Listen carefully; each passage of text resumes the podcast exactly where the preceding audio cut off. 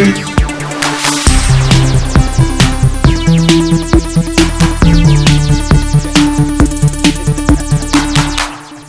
up, everybody? Welcome to the new Game Face. We're off to an auspicious start, if you can't tell. Um, it has been a scramble trying to get everything done for the new show. As you can see, one thing that we did not get done is the new motion graphics for the show Open. Those are still in the works. However, I was going to try to use our old graphics just as a throwback to you guys, and that screwed up as well. So we're just starting the show out cold, but we do have a good show for you today, and I think you're going to like all the changes that we've made to Game Face alongside me today to take part in all that is Matt Keil. What's up, Matt? Um, ooh, what an angle. yeah. Well, we have that one, we have this one, and we have your one shot. All right. How are you? All right. Been busy in here for a day or so. Yeah, man. Yeah, big big changes uh, for as far as the layout for Game Face is concerned. Um, still working on camera angles, all that kind of stuff. Um, also, one thing that we wanted to do today Those that are on the table. what'd you say? Those are on the table. Oh yeah, that's a scratch. Yeah, I think that's uh, leftovers from Luna. Yeah, probably yeah, they do look like claws. Yeah. I got a I got a furniture marker that'll get to take care of that. Okay. Um, so anyway, we wanted to start for the first time ever stream Game Face at 1080p. Some of you guys saw our test stream earlier. That also did not work out the way it was supposed to. So unfortunately for today, we're still streaming at 720p 60. Uh, that should be fixed for next week. So finally, Game Face will be in 1080p on Twitch streaming wise. Worked on it a ton. In fact, Matt it helped me a ton last night working here on that stuff. Um, unfortunately, it was not meant to be. We did a test stream today and we could not get audio in the test stream. The video was okay, but there was no audio. So, just some more things that we're going to need to iron out um, as we start and embark on this new chapter for Game Face. I will admit, as someone who's hosting a show and running the TriCaster, I'm a little nervous today. Um, so if I make some mistakes, cut me a little bit of slack. This is the first time doing Game Face like this, and you're going to see we have a bunch of new stuff and how we're presenting stuff to you guys. Um, I'm learning a lot about the top of my head. you don't usually see it. Um, so anyway, um, we have your we have our chat here, so you guys are integrated into the show as usual. Um, we do have a bunch of new looks for the show as far as how we're kind of putting footage in the show. We have all new show graphics. We have new sponsorship stuff today that's really cool and really fun that I think you guys are going to really like. Um, some pretty big changes for the show. I'm pretty excited about it, but still some things to come. Um, Matt, how was your week? Did you have any random stuff happening to you? Um, what did I do? I went to the, went to a couple birthday parties. Got a lot of February people. Um, played a couple games, which I'm sure we'll get to. Yes, we will. Fielded a lot of Microsoft questions. Uh, Yeah. From concerned citizens yesterday. Uh huh. Um, yeah. What el- what else happened? That's about it, really. Yeah. Um, well, one thing that we can do here.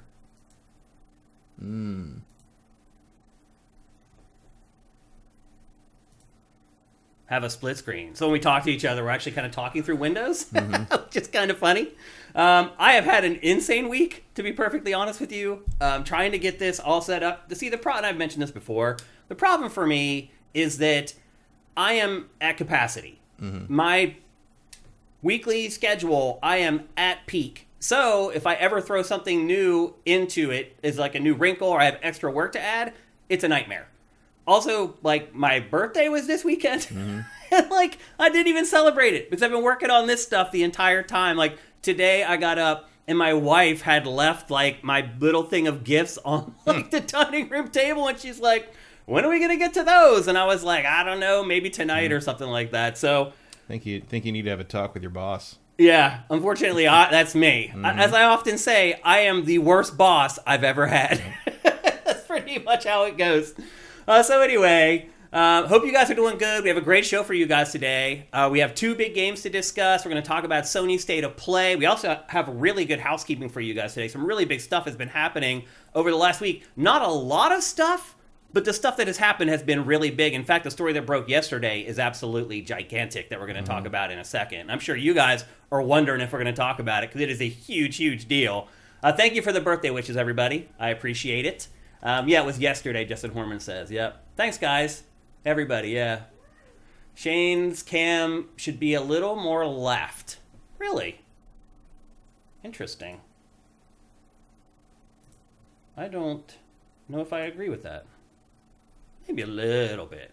Maybe it's because I moved. yeah, I mean, you should be either centered or you should have eye space this way. Yeah. I know you framed it so you could get more transformers in the shot. Yeah, I want I want the shots to be more fun and more vibrant than what we've had before. So Met- that's kind of why Metroplex hiding in the corner. I made sure to hide him there where you Mm. could see him there. Could rearrange some things. There's a there is a giant Simon Belmont statue like just off Off top of camera, yeah. So we could move. Maybe get him into the shelf Yeah. somewhere there. But uh, but otherwise, I don't know. I like the new look of the show. Um, one thing I wanted to say is, you know, I hope it it's like a little bit more intimate, and you can see our faces better. Uh, because one thing I, I felt about the prior show was like we were so far away from the camera, our heads were like this big on screen. You couldn't really see like our facial expressions, our inflection, and so hopefully this brings you guys a little bit closer to the discussion here on Game Face. Um, but yeah, I'm pretty excited about it. I hope you guys are too. I hope you like what you see so far. It's only going to get better. As you guys know, anytime you do something for the first time, it's probably a disaster. we'll see. I'm trying to avoid that today. The show, the way the show kicked off was a little bit of a disaster. Uh, but we're doing the best we can, and hopefully you guys enjoy the changes overall. I think as we go oh, through the show and you see all the other stuff that we've done to the show, I think you guys will have kind of a little bit of a change of heart, or at least like it a little bit more. Um, it'll be it'll take a minute for us to get used to it too, Matt. Like looking at the right cameras and making sure we're making eye contact with you guys. All that stuff is a part of doing a good show, and that's what we endeavor to do here on Game Face. Tune Medic, thank you for the uh, compliment. Looks great, guys. I appreciate that very much. I have done a lot of work this week for this, so let's see, Maddie. I think we're ready to get on with the housekeeping, and there is a ton. Matt, easily the biggest story of the week is we got information yesterday that kind of leaked out from two different sources that Microsoft is considering making all its big first party games essentially third party and mm-hmm. releasing some of its biggest exclusives on PlayStation. The internet has been freaking out over this, so much so that yesterday Phil Spencer went on Twitter and said, Yeah, actually, we have an announcement about all this stuff next week. Which is interesting because originally they said it was uh, they were going to do it in the spring. Right. Like so, he they clearly moved it up to next week. I'm like, although that is a little bit of a duh, duh consulting agency situation. Like, what did, what did you think the reaction to that was going to be? Like, Yeah. you are basically ending the console wars. Pretty much. And I think that's freaking people out. Yeah. So the game is freaking certain people out. That's for sure. That's for sure. Uh, so one of the games that, um, or one of the some of the franchises that they talked about that were under consideration to go to PlayStation were Gears of War, Starfield, and the new Indiana Jones game, and then Hi-Fi Rush. Matt, do you think that maybe on this might be something that happens on a case by case basis where Maybe. I mean, but I also saw Halo mentioned, Halo Master Chief Collection, Mm-hmm. which again, I mean, that's old enough that, I mean, who cares? Right. Everything really. But uh, so I think this is really, um, I think this is a couple of different things. I think this is a. Partly, I think this might be Microsoft being a little nervous that their their field of, of first party, you know, their flood of first party titles is not going to be enough to to to move the needle uh, in the mainstream, which I think they might be correctly concerned about that, um, at least until maybe Fable shows up. Um, but I also think that one of the like Microsoft hasn't really cared about getting you getting you to buy an Xbox for years. You know, they've been much more about getting you in the ecosystem. And if they're making four hundred million dollars a month on Game Pass, I can certainly see why the idea of just branching out a bit and having Xbox there as an option, but really what they want you to do is subscribe to Game Pass on every platform imaginable might be the better strategy going forward and Xbox becomes more of a software like kind of like environment brand. kind of what it's been all along? Yeah, yeah. it's been a software company all along. Right, Microsoft's been a software company from the beginning. They make OSs. That's their that's their original thing. But Every time they venture into hardware, they've kind of had some problems. Either you had, you know, the original Xbox was a giant brick. Um, the 360 had the red light of doom, the red ring of doom. Like it's just you know, and they, they you know the, the the Xbox is a loss leader as a piece of merchandise. you know, Yeah. like so if Game Pass is really that successful for them, it makes sense for that. And also, like, this would explain why they didn't fight too hard about the Call of Duty on PlayStation thing mm-hmm. during the hearings about a good point. Activision. So my guess on this is that at some point they will basically offer Sony, we'll give you basically Call of Duty on PlayStation eternally. We'll make it the lead platform like it has been, but you got to let Game Pass on PlayStation.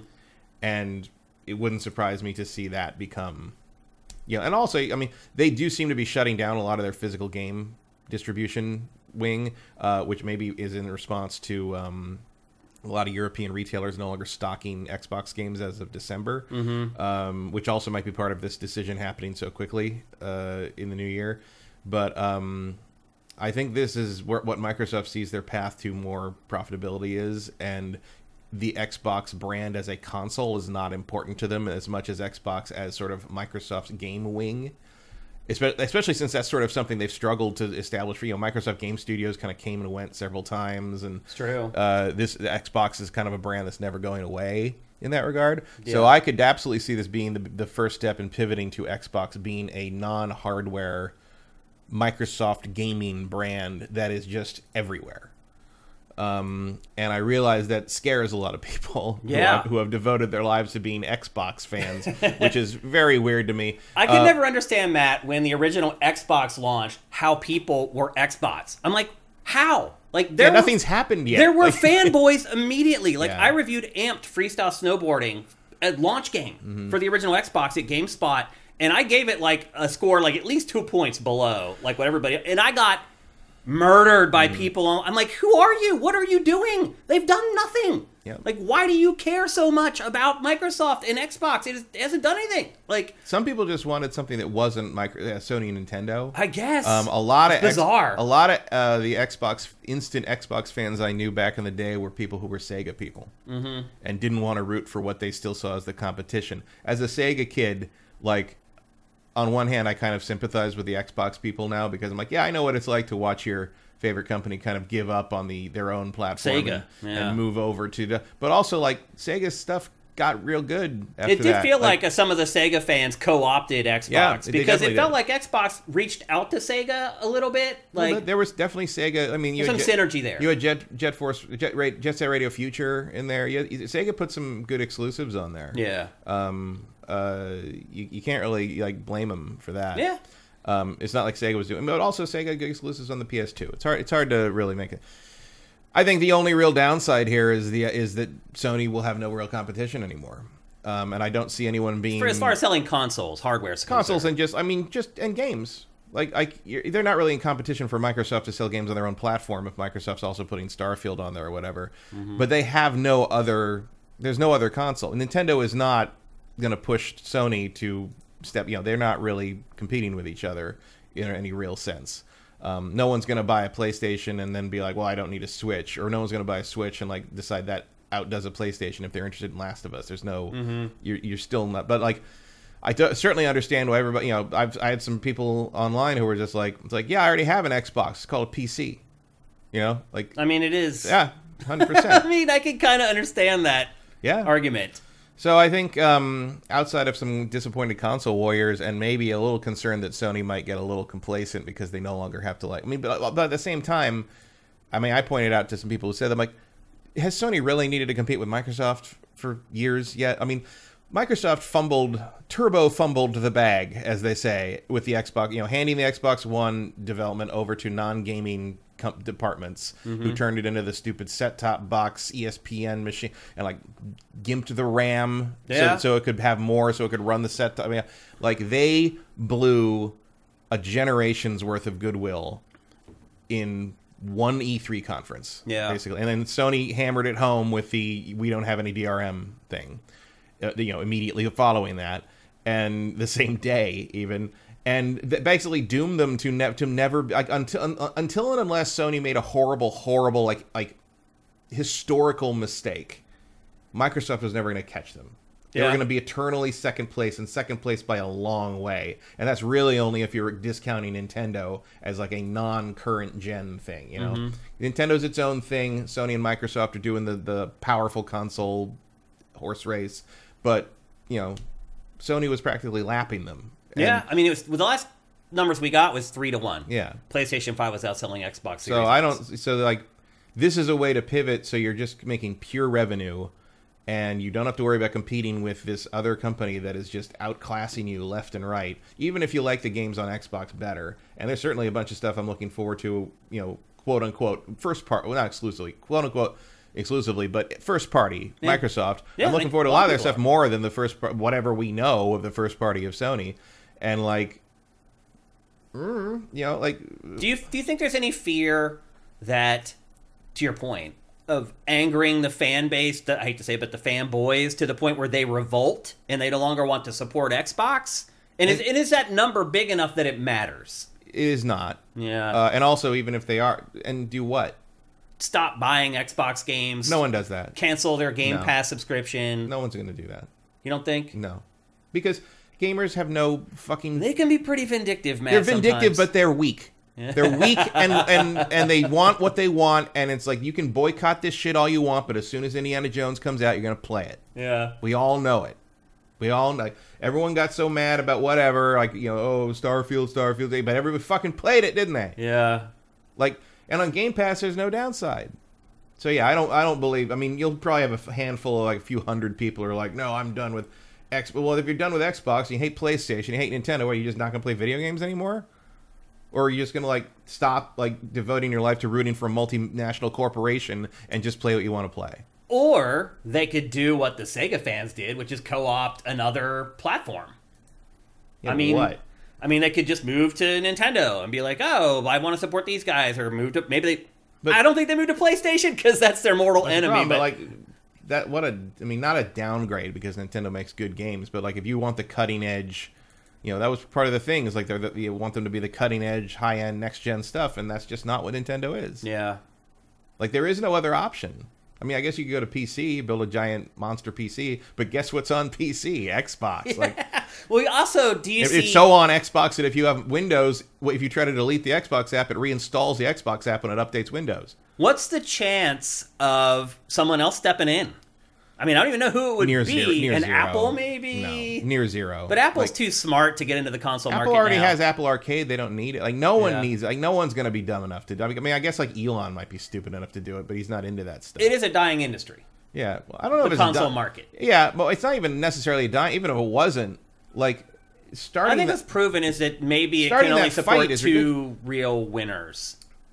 somewhat, but also like starting that fight is just not a good idea. Like, Mm-hmm. You know, and it's it was different. I think back when Xbox started because you know gaming hadn't taken hold of the mainstream. You were still sort of in this limbo space with the medium where it hadn't quite broken out in a critical mass yet. Yeah. And everybody knew that when that happened, and it was going to happen, everybody knew it was going to happen, just didn't know when or what was going to do it. And Halo was one of the things that really did it. Like there was a period in the 2000 in the aughts where you know on TV shows and stuff, people said play Xbox the way they used to say Oh play yeah. Nintendo. Play Nintendo. Yeah, you're right. You I know? still see it every once in a while, actually. Everyone, yeah, sometimes, but Yeah. like, um, but now that it has happened, now that you know, basically two thirds of the population of the planet play video games of some kind, even if you're talking about mobile games, like becoming the Johnny Come Lately on that is a is a is a death wish. Yeah. Like I don't see anyone want because who wants to you know what publishers are going to jump on that? Like that's happened already. Stadia crashed and burned. You know, Ouya crashed and burned. Like Yeah. like there's no like starting from scratch in this business as a console manufacturer. Like you're crazy because like you'd need to sell millions to just like even stay afloat anyway. And who's how's that gonna you know Xbox struggles to do that, and Xbox has been a brand for twenty years, twenty Yeah. plus years.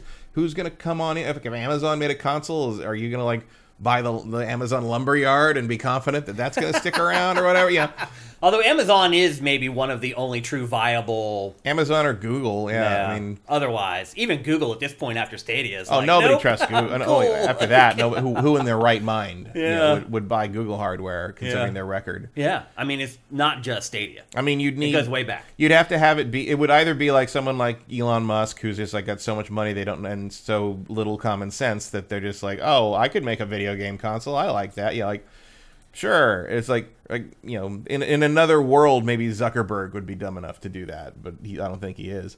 Um, or you've got or you there'd be like an Amico thing that would be some kind of grift, Yeah. basically, allegedly. Yeah. Um, but so, so yeah, I don't I don't see anyone else. Step, there's no one there who, who would want to step in. Like you're just throwing money in a hole at that point. How would you feel about Xbox disappearing from the market? Any feelings at all? No. It's- Yeah. It's, business. I, I don't own stock in any of these companies. I don't care what happens. I mean, it doesn't benefit or hurt me one way or the other. In fact, at the very least, that's one less $500 console to buy next generation. Yeah. So who cares? Mm-hmm. Um, you know, I mean, it's not like I don't have any affection for the, the memories of the Xbox. Obviously, the 360 was my main system that generation. Me too, yeah. I do have an affinity for the brand for sure, Sure, but, like things come and go. Yeah, I mean that's really what it comes down to. Is like as you get older, you just learn that some stuff just doesn't stick around forever. Everything ends, and and time takes no prisoners. Yeah, it really does. Um, so yeah, I don't know that I'm going to lose any sleep over if you know Phil No. comes out next week and says, you know what, we're going to keep manufacturing these until we realize it's just pointless. But for the most part, I mean, because really the the goal here is to get Game Pass on PlayStation, mm-hmm. and I think for Microsoft to do that, it's going to have to stop manufacturing hardware. That's the only way I believe. PlayStation will allow it. And the other thing too is PlayStation may be totally cool with it if Microsoft isn't producing hardware because it could make a cut off of Game Pass. Right. Well, I think what's going to happen is next generation there will not be an equivalent of the Series X, Right. but there will be an equivalent of the Series S mm. because The Game Pass machine, basically. yeah, because that's like, as we found out that sells better And than it doesn't Series compete X, with PlayStation. and it doesn't compete with compete with play like something the power level of the Series X next generation. Sony is not going to see that as a threat because their PlayStation Six is going to be way more powerful than that. I guess the burr in the saddle here could be if PlayStation is secretly working on its own Game Pass. I really don't think they are. That's not their strength. They they've screwed up kind of the software side of online things so many times that like I don't think they mind that. And in fact, I w- wouldn't surprise me if one of the pitches from Microsoft is like, "Why don't we take care of that for you? Mm-hmm. Like, what if you contract us to do that now?" And I don't think Sony would necessarily go for that. At least not this gen. Like, but there might come a time where they're like, "You want to offload the PlayStation Network idea?" And it's not like they don't come. You know, you know, Foam Stars is is a PlayStation Plus game. This it's, it's good good move because a lot of people would never have played it No, yeah. otherwise. I appreciate everybody taking time out of their Foam Stars day to come watch this. Thanks, guys. Um, February sixth, Foam Stars Day, as everybody knows. hey, I marked it on my calendar, Matt. It was the day after my birthday. That's how I knew Mm-hmm. Stars was coming out. Oh, I'm a year older, but Foam Stars Yeah, it's all will good make now. will make me young again. Exactly. okay, um, let's take a look at uh, what the folks in chat are saying about this. Is a big topic, man. And uh, you know, we run a game website. We have you know Xbox fans on our site. A lot of them. Um, asked, "Do you think Xbox should have waited at least until the end of the year to see if new exclusives move the needle on Series sales?"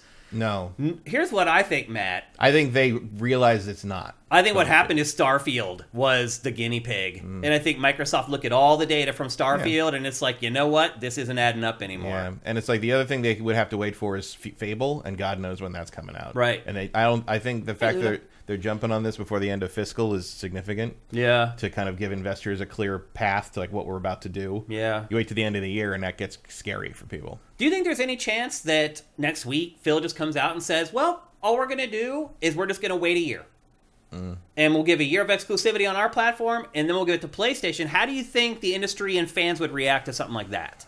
I mean, I don't know. Like it's more or less what Sony did to PC. Mm-hmm. Um, so I could see that being a thing. Um, it would certainly appease the people who are worried about Elder Scrolls. Yeah, Um, you have to wait a year, like that sucks. But hey, timed exclusives are a thing. Um, and at least in this case, so- you know, nobody's money hatting anybody. It's Yeah. just Microsoft owns them, so Right. they get to do whatever they want with it. Um, like I could see that. Um, also, I don't know if like it, it's given that Microsoft is technically trying to rev their first parties up to speed. Maybe giving them a, a PlayStation version to make day and date with the other versions is probably a bad idea at this Yeah. point. Um, but it wouldn't surprise me if, like, over time, it became more and more simultaneous, Yeah. especially as you move into the next generation. But they got five years before that happens. I mean, we're already kind of seeing it anyway, because PlayStation also has kind of broken some rules in this gen. Like, it's putting out games for PC at a regular basis now. I think if you asked someone five years ago if you thought PlayStation would do that, they'd probably say no. Yeah, I'm So- sure even Sony seeing was- Sony bend a little bit here. Yeah, well, you're probably not going to see Sony bend anytime soon.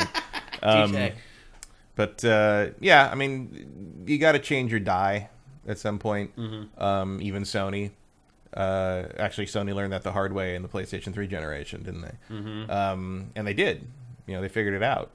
PlayStation 4 was a big success in comparison. Right. Um, yeah, I mean, I don't see a lot of downsides for Sony in that regard.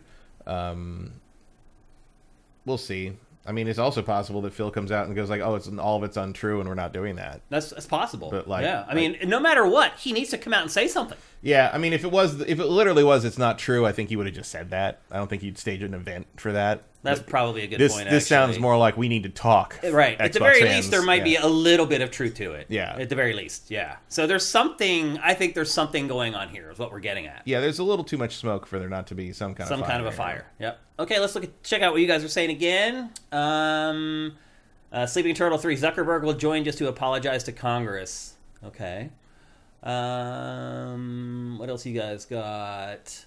Um, Sanuku, I hear you, and again, I partly agree with you here. But as soon as Nintendo does change, and they will have to, that's a good question actually to ponder: is what's Nintendo going to do in all this? We might consider our option again about how much Microsoft will earn with the Game Pass. Well, I think that's the thing; they figured out how much they're earning with the Game Pass, and they're like, "We're going to go all in."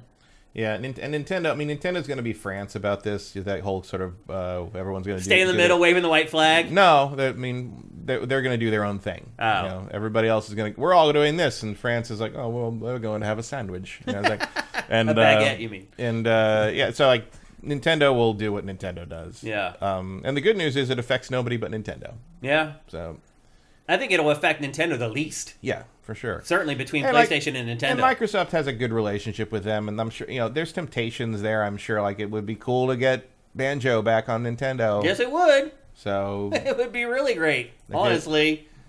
like there's a bunch of rare stuff that I'm sure Nintendo fans would be excited to see come back. Yeah. Um, and you could still put them on uh, Xbox, or you could not put them on Xbox. You could put them on Switch and have it be through Game Pass and be an Xbox exclusive, but it's on Game Pass. That's true. Like, Yeah. you got to subscribe to Game Pass to play it, but it's only on the Switch. the other thing too, Matt, that gets a little funky is so let's say that it all this works and Microsoft does get Game Pass on PlayStation. Are you still withholding your first party games for three months on Xbox and PC Game Pass and not giving it to PlayStation right away? Or are you giving them those exclusives day and date with Game Pass on Xbox and PC? Hmm? So let's say Game Pass works on PlayStation and Starfield 2 is coming out. Mm-hmm. Do you release that on Game Pass the same day on PlayStation? Or do you still give your homies on Xbox and PC a little exclusivity period? I think by the time Starfield 2 comes out, it's all at the same time. okay. Well, let's, let's use another game. Let's say Avowed or Elder Scrolls 6. Elder Scrolls 6, I think, would be all at once. Yeah. Okay. I think the early stuff would be staggered both to kind of see how it goes and because I don't think the dev teams necessarily have the bandwidth to make another version. Mm-hmm. Once they kind of understand how it works and everything, you know, where we they know that they're still going to be okay if they release day and date, and they figured out the pipeline to make a PlayStation version alongside everything that isn't garbage, um, because that certainly has been a problem for Yeah. Bethesda in the past. Um, I th- I think you do. I think you just do put it on everything at the same day, if you can. Because that's the other thing we're not thinking Because look, at a certain point, it's just money. Yeah. They get money no matter what. It is all money. Yeah. So why not? You know, at the end, in the end, the PlayStation audience is going to be a lot bigger than the Xbox PC audience. So why not not piss them off and give it give it to them at the same time? Well, that's the other thing we're not thinking about here is that Microsoft Studios will not have to produce PlayStation versions of Mm-hmm. all the games, which ups development costs, but I'm assuming is Not more much. than offset by Yeah. the revenue they're going to generate. Yeah, but to, selling to an audience three times bigger is going to be you Losing got to take care of that. Losing that I- for, cut will hurt. for the though. first year or two. I'm what I'm I'm more saying in terms of literally time more than money. Mm-hmm. Yeah. like you just don't want to put that extra pressure on these guys. You need you because the other thing is even if this is what your strategy is, these games got to be good. yeah, yeah, Like you sure. you need these Oh, games yeah. to be winners across the board. yeah, they can't be mediocre. You're not going to just sell Game Pass and they got yeah, because. and they got to come out in good shape. Like you can't have buggy messes. You can't load this thing. You can't load Avowed up and have it auto complete the game for you. yeah. Silk Snake says, um, "What if PS5 only gets cloud gaming? That'd suck." That would. But it's possible. I'd say slim. Yeah, I, I Some chance there. that would be a, a strange choice. Um, Sanuku says maybe they will pull a Sony here and do it in three years' time window, as Sony does with their games if it comes to Steam. Uh, No. By then, you've lost all the steam for the Yeah. game's release. Like you, you, you still need to strike while the iron's hot, and I think that's one thing that PlayStation has done pretty well with moving games to PC. Is it feels like that gap is just about perfect for each game. Yeah, because it's start- not it's not uniform. It's not the same for each one. No, they call it as they see it for each game, and I think it's it kind of goes by like it kind of goes by like what you know. Okay, the sales window on this one is done on the PS5. Mm-hmm. It's okay to put this out a few months from now. You know, they know when the meat's been been eaten off the bone on the console market, so then they can throw it on the PC when they need to. Yeah. and that that might be a little longer for like a God of War Ragnarok, but it's a lot shorter for a Days Gone. Yeah, So, or or a lot shorter between, like, say, the release of an expansion for Horizon Forbidden West and the PC version of that, which is only a year. right. But it's like two years after the main game was released, so it's you, you gotta you gotta play it play play the ball as it lies, so to speak. Mm-hmm. Um, and I think Sony has kind of figured out how that works. Okay. Let's check one more time with chat. You also need to on. release those games in good shape. Almost, by the way, almost all of our housekeeping today is related to Xbox. They're just making crazy news. Um, what else you guys got here? Uh, Quickster says the trial leaks showed Phil's ambition to compete with PlayStation. This is a good question, actually. Mm-hmm.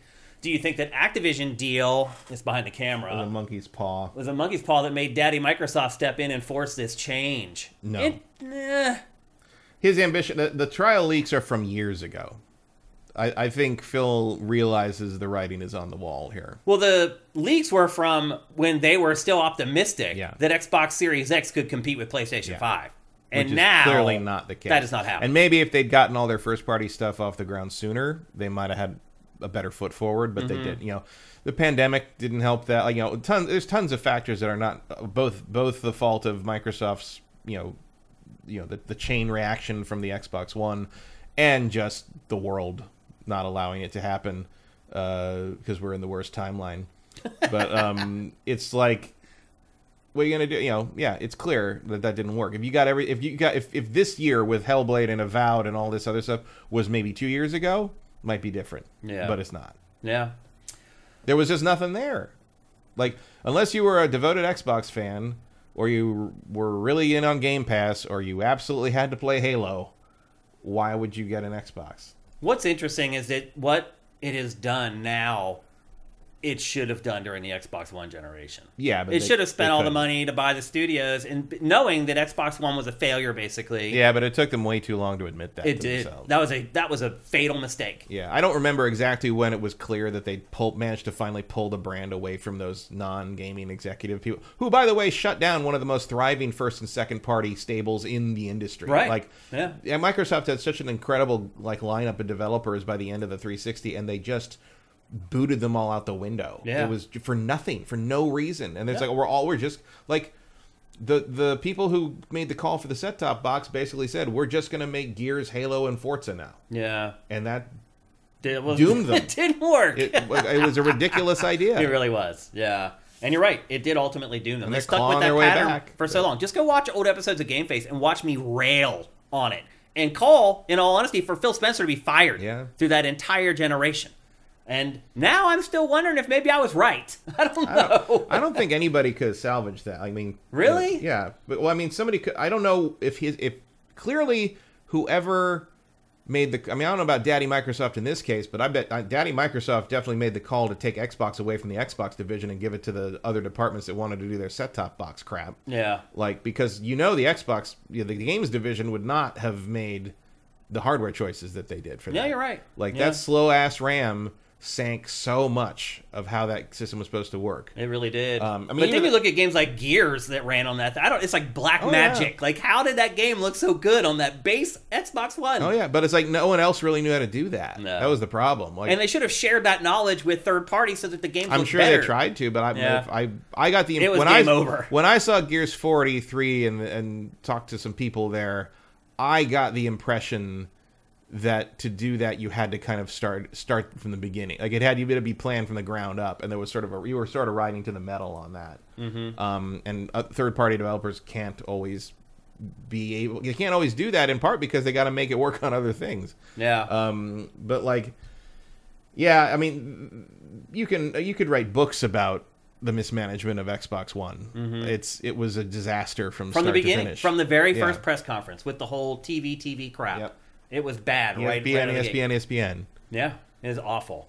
Um, so there's another Xbox related story from this week where so a lot of retailers in Europe are removing Xbox physical games from retail. Right. Do you think that that may have been one of the dominoes that started this it was. falling? It Yeah, feels thi- like it. I think so. Yeah. Because look, you're, a little too you're- convenient You're dead in the water in Japan as you have been since basically the beginning. Yeah. uh, and now Europe's backing out, and Europe was a big market for them. you Yeah, know, it- and yeah. and now like what do you, I mean? Yeah, you got to do something. They got to do something drastic, or they're going to be have to by the end of this year. Like people are like, why wait to the end of the year? Well, like by the end of this year, they'd have to be putting up numbers that are just horrific. Yeah. If, if that's what's happening in, in Europe, and they clearly seem to know that was coming. If they are indeed you know downsizing their physical game distribution wing Yeah. but like you got to pivot to something else like that's where the the bread and butter is still kind of there if, they, if Yeah. you're going through the traditional model so you have to find something other than the traditional model and microsoft's answer to the non-traditional model is game pass Yeah.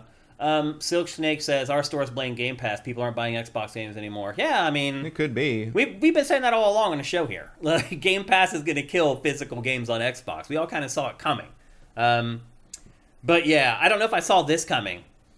No this is drastic I did not Um, see. Oh, I, I, have I did not. suggested that they would want to get game pass on everything at some point Yeah, I mean, I think that's Um, a given. But yeah but like be, but putting you know what we would think of as first party games on other platforms in the name of that that's a that's a wrinkle i don't think i ever really thought of I didn't see it coming at all. And maybe it still isn't happening. We'll see. But it sure feels that Yeah. way. I mean, starting all with the some- signs are pointing that way. Starting with something like Hi-Fi Rush is, you know, I mean, I don't think that really raised anybody. I don't think people would care ears. if it was games But like, like, yeah, I mean, that makes a lot of sense, really. Like, It does. I think it was Smaller game, It was when the, the- it was when the leakers said that Starfield was on the list Mm-hmm. that people really was like, what, like what, you know, and then that kind of steamrolled from there.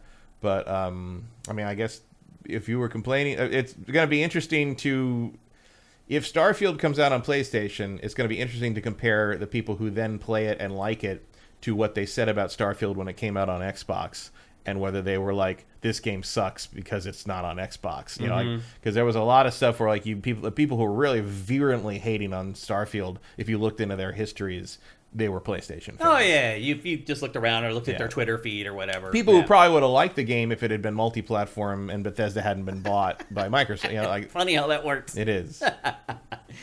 Uh, so anyway, big big story, folks. I mean, Xbox first party stuff going on PlayStation. Again, I never saw it coming. And again, we could be it, it could be something in between where they're like, we're going to wait a year. I think that would probably make Xbox. Yeah. fans feel at least a little bit better. You've also, um, you know, the Game Pass thing is a good argument for, um, you know, especially for probably for physical games. I would think. Although it's interesting because physical games you think would be a little less affected because you can always trade in a physical game. Right. But it is interesting to note how much Palworld has outsold the Game Pass version in comparison. Yeah. Like it's not Game Pass is not a guarantee that your game's not going to sell legitimate legitimate copies. Yeah. I mean, it's well, it sold like 20 million. I think 8 million people are playing it on Game Pass or something. Yeah, but it was like So they Almost- sold 12 million on PC, Yeah. even though it's on Game Pass. Those people would rather pay for the game than spend that $16 a month to play Game Pass until they're tired of the game. Mm-hmm. yeah. Which is interesting. That's another sort of thing that maybe we haven't seen data around. That may have been Mm-hmm. something else that pushed them over. I don't know. It's Some people just don't. are- You know, a lot of PC players just aren't interested in having anything on their system that plays games other than Steam. no, you're right.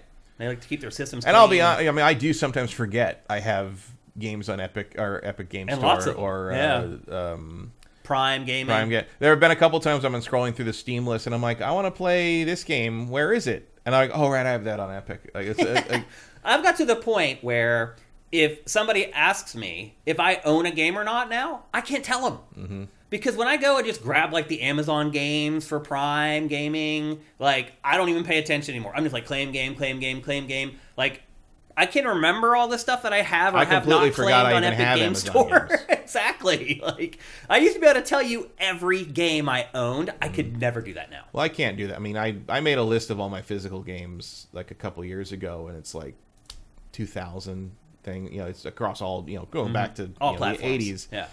Um, And it's like, yeah, I mean, if you t- if you name a game, I can probably tell you if I have it or not, especially I a physical copy.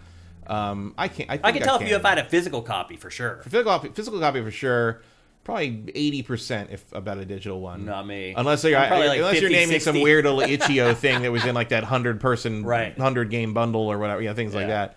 Um, but major releases, I can definitely tell you that I have. I have that on this. I have that. Sometimes like, oh, I have that on PS3 and PS4 and Steam.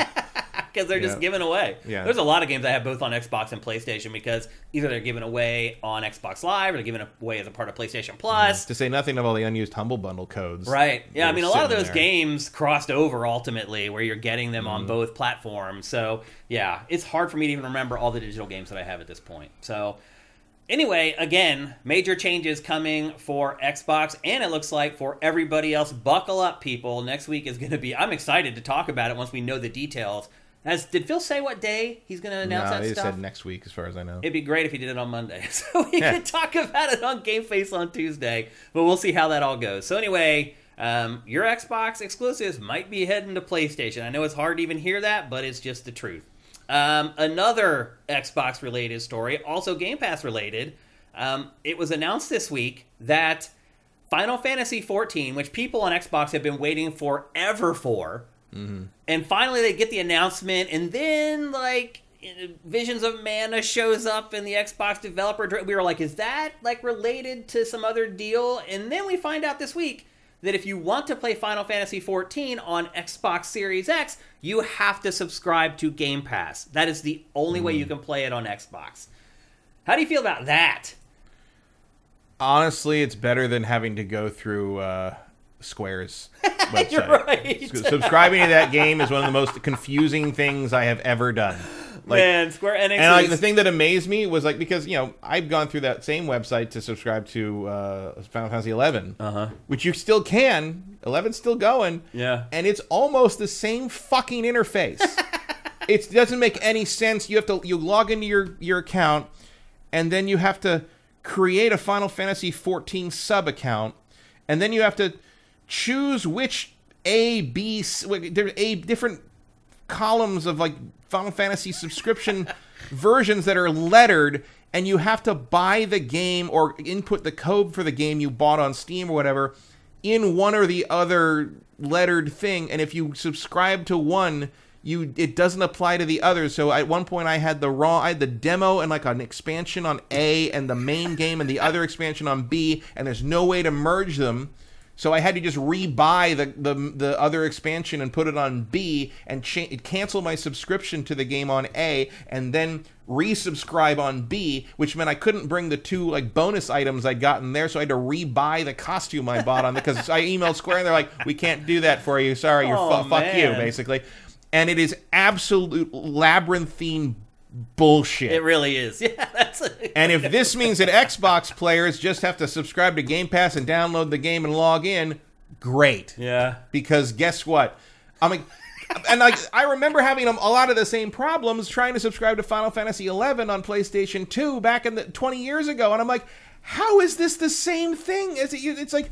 The, the website even still has some of the weird leftover things. You remember when Square used to like think that everything was gonna, the interface of the future was gonna be like that serial serial experiments Lain bullshit, Yeah, where everything was circles, and you're like, where is this over? What am I doing? Yeah. Like, what is this supposed to be? And it's just and like everything has a weird name. Well, didn't it also have like that weird like system where there was like re- like uh, linked into like internet cafes where you They get, tried, was yeah. some weird like you get like weird alerts or something. Right, that, that that was the idea. Well, like that, I tell that story all the time. That one of the, I, and you know, as the that one, I can't remember the name of the YouTube channel, but like you know, that, that found all those old E3 videos and like pulled them out of the CBS archive from GameSpot and Yeah, everything. yeah. And like they keep putting more and more stuff up, and it's great. But I keep thinking, I'm like, please tell me someone recorded or on a on a handheld somewhere, someone has the video that Square ran in their booth. I think it was E3, might have been GDC, but I think it was E3 He's in the one of the it was the dome. It was like the year they had the big dome, and you sat on these benches in Yeah, there, yeah. and you kind of looked up at everything like being brought like projected on the dome. Yeah. And it must have been 2001, 2002 in there somewhere. And it was a, it was a play online preview, and it was basically like this guy, yeah, this guy walking. down These guys were people. Kids were these kids were playing Final Fantasy eleven, and they got stuck, killed by this boss, and they're like, "We need Jimmy or whoever," and so they page him. Right, That's, that's how old That's this shit was. is. That's what it was. They page. He's walking down the street with his like harem of girls, and he gets a page like, "I got to stop in here, ladies," and he like goes into this Square branded Play Online cafe, Yeah. sits down and helps them beat the boss. And they're like, "Thanks, Jimmy." And Let's he's like, go, He's ladies. like, that's it. He's like, that's how we do it. It's like, all right, we're done here, kind of thing. And like, because there was a there was a sentiment at the time, and a lot of people who were not uh, terminally online at the time may not remember this or have experienced it.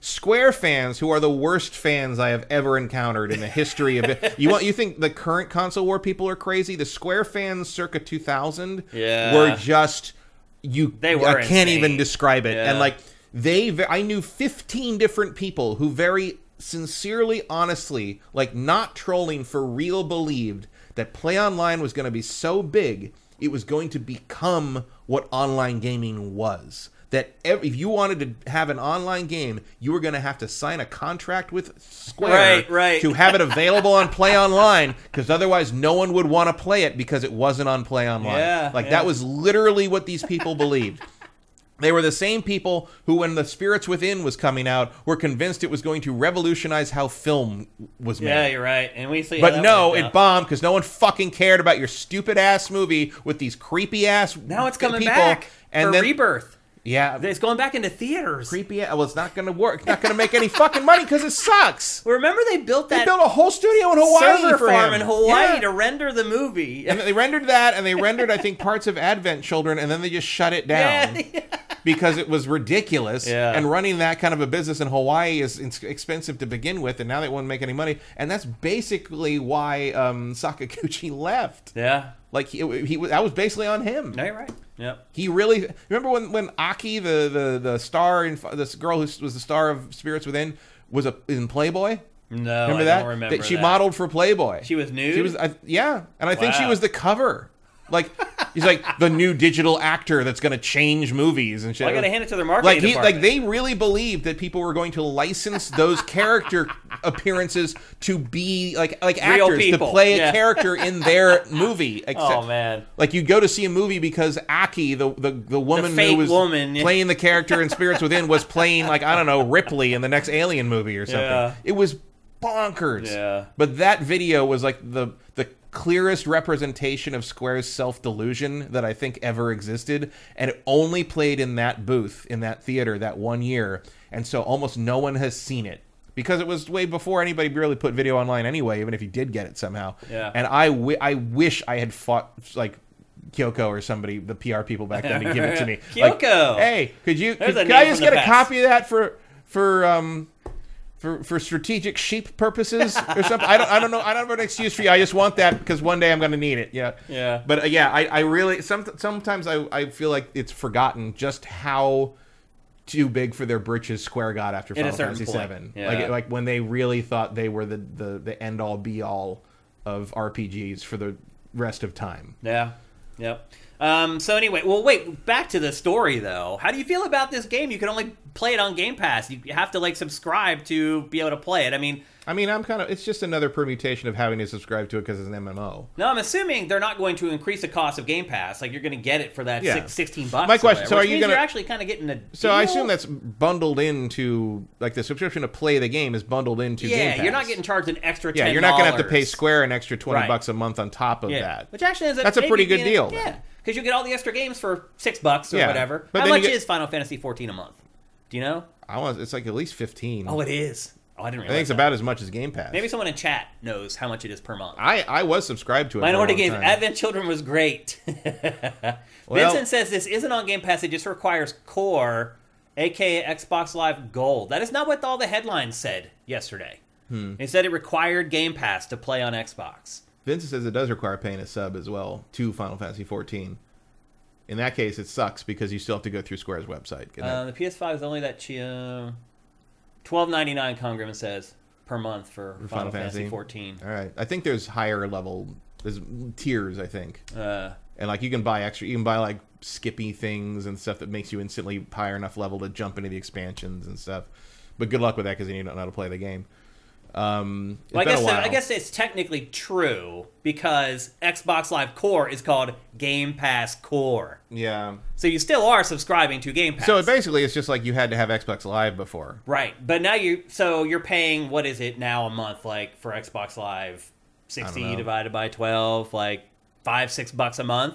So you're paying that plus the now, twelve. isn't so yeah, I think it is actually. So you're paying around 17 dollars a month to play it. Mm-hmm. That seems a little steep, but you have to be a part of Core or you can't play online. So it's really kind of self-explanatory, I guess, in the end. Yeah, I mean, part of that might just be the confusion that they've changed Xbox Live to Game Pass Core, You're right. Yeah, and because technically the headlines A- are correct. Yeah, but also technically the headlines are are bait in right. that case. Yeah. No, you're right. It's clickbait. Trying to get people to be like, what? Yeah. Yeah. Game Pass. It's like, well, yeah, because everything is Game Pass now. That's the Yeah, that's because the Xbox. Live Gold is doesn't exist anymore. It's No. Mm-hmm. called Game Pass Core. Yeah. So anyway, just something to keep in mind. So, if you've been waiting basically for a Final non-story, then. No, it is still a story. I don't think uh, the fact I mean- you have, you've had to subscribe to Xbox Live and or PlayStation Online, PlayStation Network to be able to play anything online forever. Well, the story. I mean, you can play if you don't have to pay the extra money on PC. It's like it's Well, just yeah, twelve dollars. right? But that's been true since nineteen, not nineteen. When did when did these things start? But Two thousand four. actually, here's my question though. So, what about Game Pass PC? So you, if you can just play this, you're on your own on PC. Mm-hmm. Yeah. Or if you want to subscribe to Game Pass and you want to play it, you have to pay the extra money. Yeah. That's weird. That's how consoles are. Yeah, I guess has you're been right. for twenty yeah. years. Yeah, but it's that's- weird for that model to come over to the PC arena. Well, that model isn't in the PC arena because they're not going to do that for MMOs there. You don't think they will for Game Pass on PC? Why would you? You can go play Final Fantasy 14 anywhere. Yeah. Well, I mean, They the- can't- The, there's no- industry does dumb stuff all There's the no time. walled garden there. You can't do that. Yeah. there. Like that's that eh, that's a function of consoles. Like that, you know, and that's what people, you know, people have been asking that for 20 some years. Like why do I have to pay for multiplayer Call of Duty on PlayStation when I don't have to do that on PC? I mean, like that wasn't always PC the case, is- though. The Switch for a long time online was free. Oh, Play, sure. PlayStation until the PlayStation 4 online was Oh, yeah. free. But the Xbox 360 made that a thing Always you could charge yeah. for. Yeah, absolutely. So that's and that was the end of it. yeah. So anyway, just something to keep in mind if you're interested in playing Final Fantasy 14 on Xbox. I guess the I the the trade off is that you or there was a time when you had fewer cheaters on console. Hmm. yeah, that's true. Uh, but you know, They couldn't figure out how to cheat on console before. yeah, but that's obviously not so true anymore. Unfortunately, yep. So anyway, there you go. That's the latest on Final Fantasy 14 for Xbox. Next up, surprise, surprise, Matt. Insomniac, well, not Insomniac. I'm sorry. Naughty Dog announced this week that Neil Druckmann has now come up with an idea so that they can actually do The Last of Us Part Three. Hmm. He did. How convenient that he just finally figured it all out. How he could make it work. Um, this seems like a non-announcement announcement. We already had a game page for The Last of Us Part Three on Sifted. We've had it for like months. Like, mm-hmm. I feel like this is an announce. This is a non-announcement because I I feel like it was already known that the third one was coming. Well, the third one's going to come no matter what. Yeah. But if you know, if he finally figured out what he wants it to be, I guess that's news. But it's like Yeah. he, he, I mean, he said like we're working on something else now. Another game is going to come out from them before Last of Us Three. yeah, Like Last of Us Three is eight years out. Yeah, because it sounds like they haven't really started on it because he hasn't even written the script. Last of Us Three is going to be a P- PS6 game. This is what I'm talking about, though, when I sometimes mention that it bothers me when game companies start getting involved with other elements of pop culture in film and television, because inevitably, particularly in this case, it set back the development of The Last of Us Part 3 because he's been working on the film. He hasn't had time to write the script for The Last of Us Part 3. Other than technology, there's not much you can do until you know what the game is. I don't. I don't think that's necessarily what happened here. really? No. You think they're just fudging the truth a little bit? I don't think there's any fudging. He just couldn't. He didn't have a story idea for it yet. Right, And- but without the story, how do you start development of the game? it doesn't matter because they're full tilt on this other game. Yeah. That, that, that, was- is it their fantasy RPG? They, they weren't specific, but that's. I mean, they showed that, so it's fair to assume that's what it is. I mean, it could could be anything. which I'm but- excited by. Don't get me Sure. wrong. Like I'm actually would But if rather you play know, that. but that thing's you know next year at the earliest, probably later. If you I know, know. if you know Say not- later. If Yeah. you if you know that they're not going to like be able to ramp up and do full production because they're not that big a company until you know, Last of Us Three was probably always going to be a PS6 launch game, Yeah. Mm-hmm. or around there. You know, hybrid. I mean, I'll be on PS5 too. It'll, do- Yeah. it'll do that thing, um, or a very tail end of PS5, that kind of thing. Um, so you don't really need, you know, that's they they're a one game at, at a time studio, so pre-production can happen as they're finishing up the next one. But I, I think this whatever this fantasy thing was, assuming that's still what the, what their Working other on. project is, was always going to be the next thing. Probably in part because they knew he was going to have to work on this thing, but he's also working on the fantasy thing. Yeah, I'm totally Um, cool with that. By the way, like I'd rather play the fantasy game first and then wait for the next Last of Us game. I want to see what Naughty Dog can do with some yeah, other type I mean, it was setting. better when they were alternating. Like you know, it'd be good to get a different tone out of them. Yeah, for sure. Um, yeah, I don't, I don't think that, and so I don't think that's really an, an issue. Um, also, like this is again, this is what you and some other people were complaining about. Like, why don't you just tell, like with the Insomniac thing? Why don't you just tell us you're making X Men in 2030? Well, Yeah. here he is telling you he's making Last of Us 3 in 2028. well, my point was that we were told this months and months ago that Last of Us Part Three was coming, and now he felt It like is. he needed to step up and say yes, it's coming, even though he hasn't really done anything for it yet. I Well, think he's just up- figured it- out the concept in his head. right? But he never, you know, it's coming doesn't mean it's coming soon. Yeah, I mean, well, it's definitely not because Yeah. he's gonna have to write it still. But you should have. kno- we should. We knew that. Like that's a very fair assumption. That, oh, it's coming means one day. Yeah. One day in the far future. I mean, when they put that fucking trail, a little teaser up with her playing the guitar, how far out was that game? I mean, I remember we we argued about that too. Where like you thought it was coming like a year later, and I'm like, that game's like five years away. Yeah. Um, and sure enough, I think I was even underestimating. I think it was six. No, it wasn't that long. It was I think a- it was like three and a half or four after that. It was a long time. Yeah, it was a while for sure. Yeah. Like, and then it turned out once they put it out, they're like, yeah, we hadn't even started when we put that teaser out. Yeah. Like they vaguely, they basically were where they are right now. Like Neil had an idea. Yeah. I don't, and I, it seemed like they didn't even really know if Joel was I think going to die. maybe the yet. script was written. It was not. Because isn't there like a dead body in that that hints at what ends It- up it's happening? not. It's not Joel, but it is a dead person there. Yeah. Hmm. Well, And remember, until they started development, Abby was going to die at the end. oh, she I was didn't going know to kill. that actually. They just say, they say in the, the commentary on the remake that like originally Abby she was going to kill Abby. oh, I didn't know and that. they changed that very. I didn't very watch late. that documentary yet. I haven't had time. Is Um, it good? that- no, that was a that was commentary oh. on the on the scene. Oh, gotcha, gotcha. Maybe it wasn't. I, I I haven't watched the documentary either, but I saw a clip of like gameplay with developer and actor commentary. Interesting. And even Laura Bailey didn't know that. Well, She found out when Neil said that. I think in that commentary. Oh. She's like, I didn't know that. He's like, yeah. Until very late, that was what was going to happen. We thought it'd be more more powerful and thematically appropriate for her not to.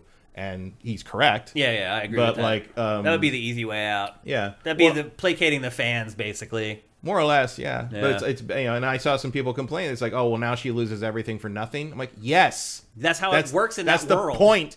Like that's that's that's the whole point. Yeah.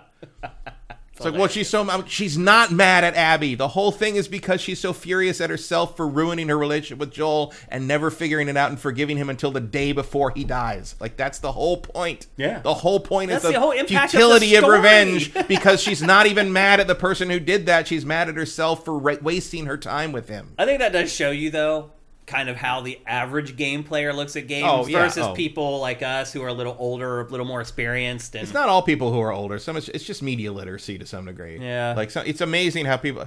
I mean, like you saw. I'm sure you maybe maybe you're not. It was a busy week, but uh, one, you know, at the Grammys, uh, one, uh, you know, one of the all-time great performances of the Grammys was happened on Sunday. I heard about it. It was yeah. uh, uh, Luke Fast Car, Fast Car, uh, uh, um, Tracy Chapman um, uh, came out and did a duet with Luke Combs, who made that song a hit as a It was country. like 30 years. the country oh, cover. Oh, I didn't realize he had covered it. Yeah, he his he, had, he did a Ah. country cover of it, and it hit number one in July I last didn't know year. that. And she won all these CMA. Like she's the first like black woman to win a CMA for best song, and like first Wow. I sol- or first solo black songwriter to win a, a CMA for a best song. Like it, it brought the song to a whole new generation. So they did a duet when it was her her first, I think, her first live stage performance in over ten years. Which is crazy. and she was, re- I mean, I heard it she was really good. It was really, it's great, and like you can see how happy she is because like it's different to play at the Grammys because like now every all the you know Taylor Swift is standing up singing along with her. You know, it's cool to see the superstars just be fans. yeah, for Um, but like in the wake of that, you know, it became a viral hit and everybody's what. I have seen so many people say that Fast Car is a love song. I'm like, oh my god, we're we're all dead. We're, all all, doomed. Yeah. Like if you think that's a love, like, yeah, if you stop halfway through it, maybe. Like, are you out of your fucking mind? Like people don't understand what they hear and watch. No, you're like right. it's just constant. Yeah, it and can like be frustrating for sure. If you're one, if you're a type of person who does look at things and see the things that other people don't see, Mm-hmm. especially us because we're like evaluating products and Yeah, like but also, sometimes just people just don't see them on the also same. I'm level. just not a stupid person, and I've been watching movies since I was a child, and I understand what they're about. Yeah. And I don't understand how you do or listen to the words of. I mean, I learned that in college when my roommate was a giant music person. All he did was play guitar all the time, and one time he played "Fire and Rain" by by James Taylor. And he's like, "Oh, I love this song because my dad used to sing it to me when I was going to sleep." I'm like, "Your dad used to sing a song about a plane crashing and a man never seen his girlfriend, wife again when you were going to sleep as a child. He's like, that's not what my guy's abs- oh, it's actually about his heroin addiction, but the metaphor he's using is a crashing plane. And he's like, what? And I, I ruined the song for him because he never listened to the fucking words before. no, Matt. No, Matt. You ruined his life. Oh, that too. That was a separate thing. I, I did that too. But um, just some, like I saw somebody on Twitter in in this in a comment commentary about this sort of phenomenon said I went to a wedding once where the bride walked down the aisle to Ben Folds Five's "Brick," which if you don't know is a song about Ben Folds' girlfriend at the time getting an abortion and basically him driving her to the abortion clinic early in the morning after Christmas and all of her like not being able to like console each other and realizing that a relationship's over because they don't want to talk about it and they can't tell anyone about it. And this woman walked down the someone walked down the aisle for their wedding to that song. The chorus of that is "She's a brick and I'm drowning slowly." Why do you want to walk down the aisle? Is are you just are you pro- pro- prophesying at that point? Like what? I, I think it was just probably her favorite song. I'm sure She was. never really thought about the words No, and was just not- like, I like how it sounds. It- yeah, you like how it sounds. That's all it is. But. I'm sorry, everybody. Everybody, words mean things, They do, and yeah. you're gonna have to figure that out one day, even if you figure it out halfway to the altar. Yeah. So anyway, The Last of Us Part Three is on the way. How we got to we talked about Tracy Chapman and like all that talking about The Last of Us Part Three, which is great. Look, I'm sure Ellie plays Tracy Chapman on that guitar, some, or did before she lost the finger. Yeah. Uh, so anyway, Joel knew Tracy Chapman. Joel's old enough to know that. Yep. Uh, we're we're about to round or about to wrap up our um, housekeeping for episode 375. We got a couple more. The first one is that we found out just this morning that Tencent is making a mobile Elden Ring game. Sure, why not? really? You have one of those days where you're like, this might as well happen. Um, why do you think From Software isn't making it? Because From Software doesn't want to work on mobile crap. Yeah. They got other. Th- they got to get that DLC out. Is what they got to do. Yeah, and apparently it is a typical mobile game with microtransactions and all the usual nonsense. I mean, mobile game fans would probably feel weird if it didn't have that mm-hmm. stuff. I mean, let's just be honest. That's kind of like the genre now. Mobile games, like if they don't have that stuff, they generally fail. Yeah. What's this like? It's like, how come you don't want to play that mobile game? It doesn't have the mobile game grift. Yeah, he's gonna grift me. Where's the treadmill? I don't know what to do. Where are all the whales? Yeah, it I- let me play as long as I wanted. Where's my energy bar? I need to buy more energy from you. We just had a question about this on Pactor Factor, and none of you guys watched it because it wasn't some like, is Xbox better than PlayStation question? But somebody asked a really great question, which was like, if I play a crappy Final Fantasy mobile game, it's like I played one and it's turning me off to Final Fantasy in general. Is that a thing? Mm-hmm. How do you feel about that? I don't know. Do you think a mobile, a bad mobile game can tarnish a franchise? Not to me, because I think of them as completely separate. Right, but things. generally. I have no idea. Yeah. I don't. I don't know what the general person thinks of mobile games compared to. I'm gonna say it. Real games. Yeah. Um, and the thing that the thing that soured me on Final Fantasy was Final Fantasy VII. So it doesn't take a mobile game. I promise. well, that's um, absolutely accurate. But it's just it's a separate thing to me. It's like it's almost like you know how there used to be like a Game Boy Color or Game Boy Advance version of every console game. Right. Like I just think- Rugrats and all Yeah. those THQ games. all the licensed games. There was always like a GBA version of like the X Men games or the and they movies, may or like- may not connect to the Yeah, GameCube sometimes version. they're completely different. Sometimes they're better. Like you know, Yeah. the, the the Game Boy version of Harry Potter and the Sorcerer's Stone is actually a really great action yeah, RPG. sometimes they are better. You're right. Um, That's a good analogy. but though. I just don't think of them as the same thing or in the same boat. You know, Yeah. like the fact that you know. The the fact that like there's a bad mobile version of like you know whatever you know Lego Star Wars or whatever like it, just, it doesn't affect how I feel about the actual Yeah. Lego Star Wars you know yeah, me either. But we're different, as we just talked about in the last I think mo- I don't think I don't I think most people just don't even think about it. yeah, Like no one's gonna play Elden Ring on a phone and think they're playing the same no. thing. Like, I mean, if they do, it's an achievement. That's for sure. Could Like, it hurt From Software's brand? No, No. because From Software is like the fans of From Software are all mostly like us. Like, sure, Mo- Elden Ring sold to tons of people, but those people, I don't, uh, even the people I know who like had never touched one of these games before and bought Elden Ring, they're not going to mention this mobile game to me. They don't even mention like the remakes of D- Demon's Souls or anything. You know, they they don't. They liked Elden Ring, and if you put out another Elden Ring, they'll look at it. They might even try the mobile game if they see it on their phone. But I'll tell you this: mobile stuff just doesn't penetrate anymore. Yeah. like nobody finds new mobile games. Nobody, you know, like, other than I guess like the the only interaction I have with mobile game promotion, even as someone who's just constantly online and looking at game stuff, is those stupid video ads where they show something that is literally not what the game is. You Yeah. know, where it's like it's like a a, Yeah, like a forty mile wide ball of zombies rolling down and a bunch of guys with machine guns running straight ahead, running through gates, giving them more allies until the ball hits them and explodes. And you're like, it's an ad for Evony. Yeah, it You know? actually looks like- awesome. You're like, Oh, yeah, I you're- actually wouldn't mind playing that. You're like, why didn't anybody? I mean, someone did make some of those games, and that it was like, yeah, you want those games, you know those games. Now let's see you beat them. That's Oh. literally the title of the game. Oh, like that. interesting. I have that on Steam, and there it, it has like the, the car parking game and the um the the run to the room and fight the guy game, and that's a that you see, but like. There's, they still suck. Like, Yeah. but there is an element of like these ads clearly work. Like the run through the gates and like build your forces up and fight endless zombies or like that does look kind of fun. Why did why did anybody just make that? Yeah, I know. Why, why don't you make just make that? instead, instead of tricking us into going to play some other terrible and like game. then like to, to avoid getting sued, like Evony and some of those other like Clash of Clans, some of those co- games have had to put mini games where you like of like the find the Oh. treasure thing. Like there's little every like thousand hours or something of Evony, you will play one of those mini games. So technically, they're not lying to you. yeah, interesting. But they added that after they almost got in legal trouble. I never even play mobile games, Matt. Like I don't play them enough to, to ever have them affect my opinion of pretty much anything. I have a couple mobile apps of like board games that I play like just when I'm bored, Mm-hmm. like um, especially if they're like things that take forever to set up. But like they also generally have all those on Steam, so it doesn't really matter. Yeah. uh, I don't remember the last mobile only thing I installed.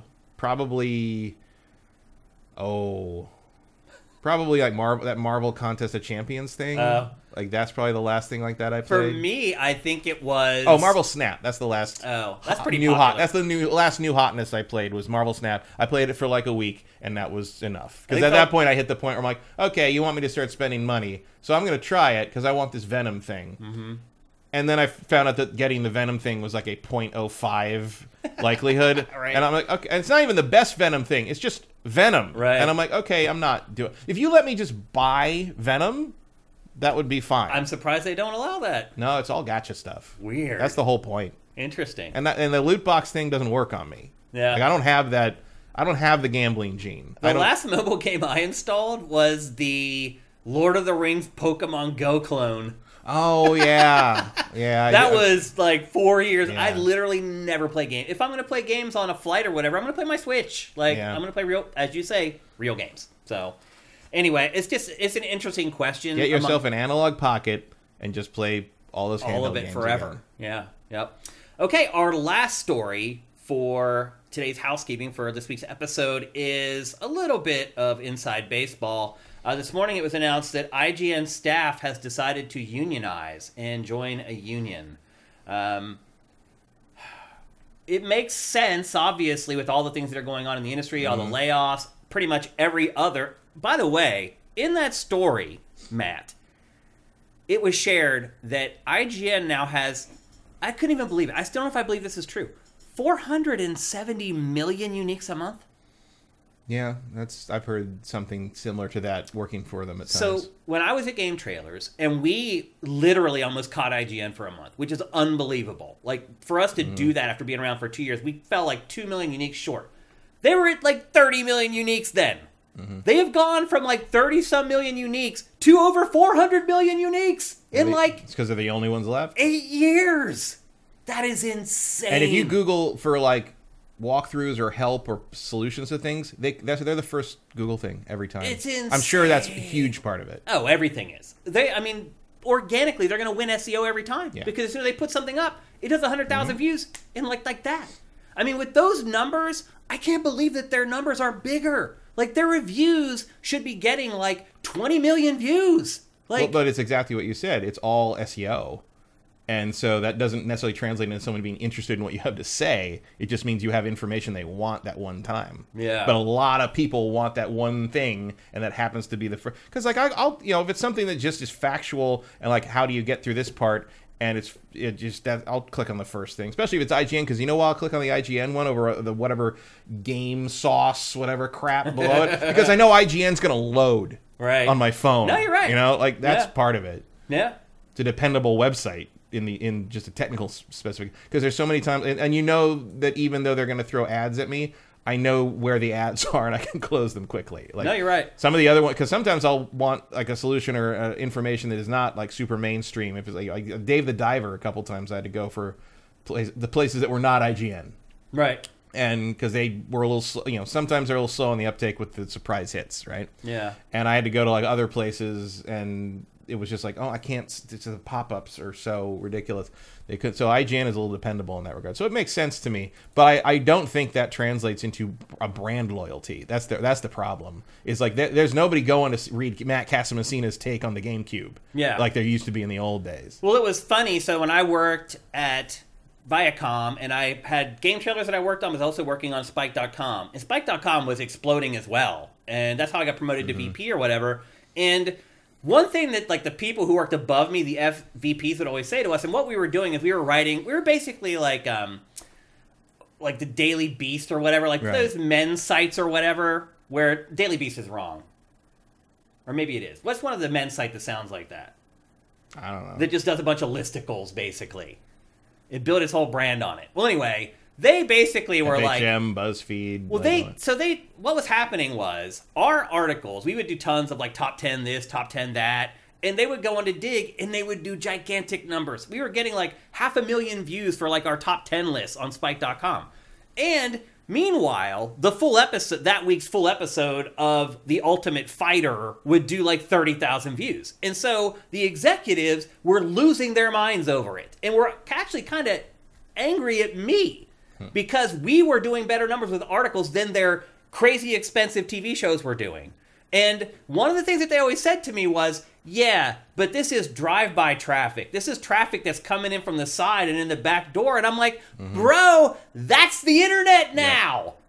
Like, that, I was like, you know, when you're talking like 67 Yeah, year old like, dudes. you're not finding a way to make them stay. Like no one. That's not how it works stay. anymore, dude. That's not it. Like, what do you think a social media network is? It's people coming Mm-hmm. from all the different doors. in a sense, streaming like streaming TV and movies is the industry finally figuring that out. Yeah, it's crazy. and So- it took them 15 years. Yeah, well, those old guys would have never figured it out, and I don't think they even work in television anymore because I think I think that generation of guys retiring is a key element to why streaming services rose when they did. No, you're probably right. Yeah. The technical, technical, obviously, there's a technical problem there to solve too. But like, I think a lot of it is like you finally had people in charge who were a little, little older than us, but they understood it better than those guys did. Yeah, they totally did. Trying to tell a 70 year old guy in 2000 like seven, like what the internet was was just a, it was a fool's errand. Matt, we had to set up like group like meetings to teach them how to use Twitter and Facebook.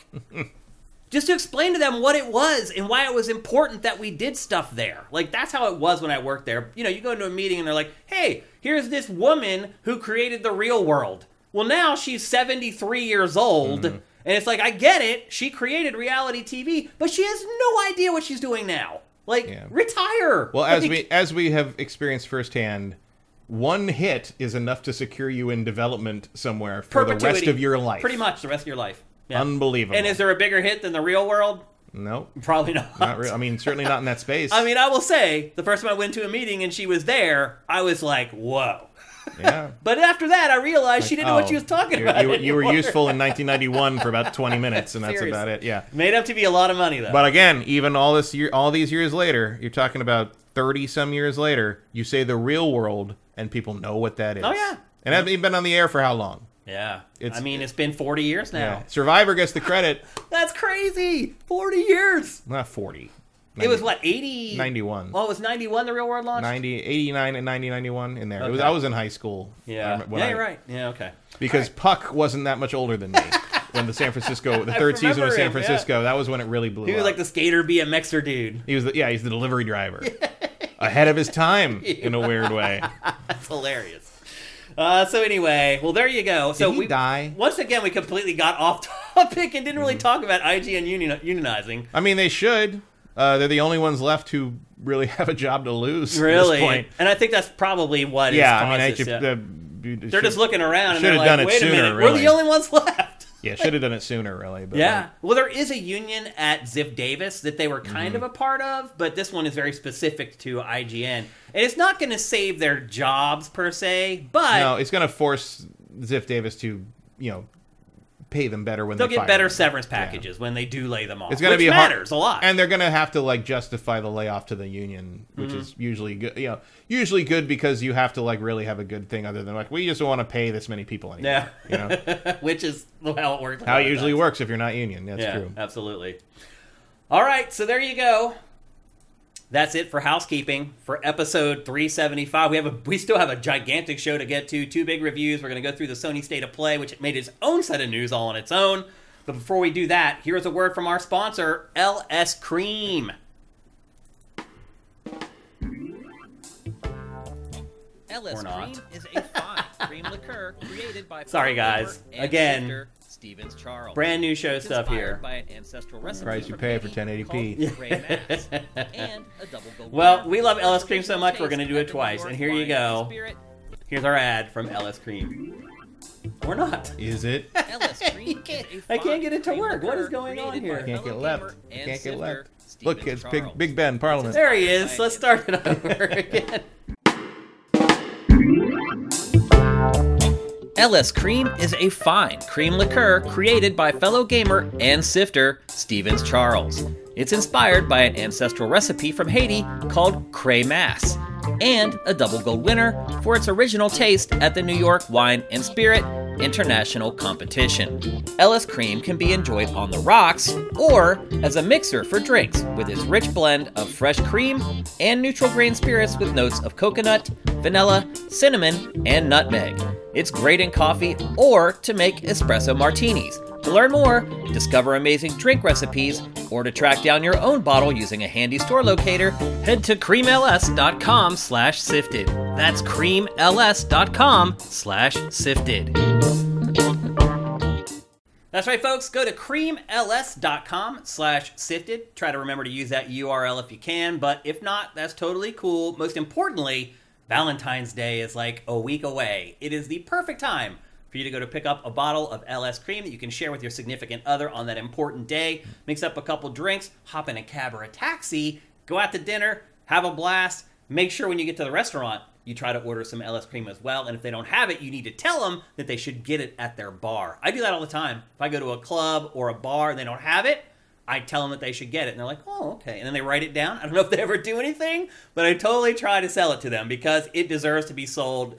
LS cream is amazing. It mixes so well with so many different things. And I tell you one thing, it's going to mix great with Valentine's Day. So get out there and do it. Go to creamls.com slash sifted. You can find uh, a bottle in your local area. You can figure out how to get it shipped to you. Just make sure you get it done before Valentine's Day. Again, that's creamls.com slash sifted.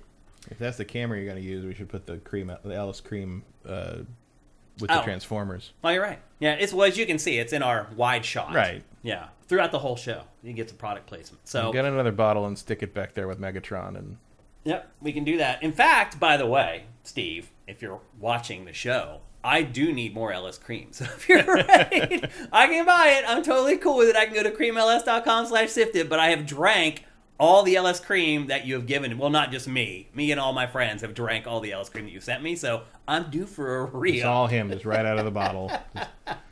the the priciest wino. Yep, that's right. And with that, it's time to kick off the show proper. We're going to start things off with, I think this is the biggest release of the week. Suicide Squad killed the Well, Justice it, it- League. It, wanted to be. It tried to be. It felt like it should have been. But is it? I mean, probably. Yeah, it probably still is. Yeah. But by default. But, like Um, this should have. I mean, this should have been a slam dunk AAA release of the whole quarter, other than maybe Tekken 8 Mm-hmm. and uh, it isn't. Not so much, unfortunately. Um, one thing I will say is, you know, I curate, so I've poked around and seen some reviews. It's not a 5 out of 10, is what I would say.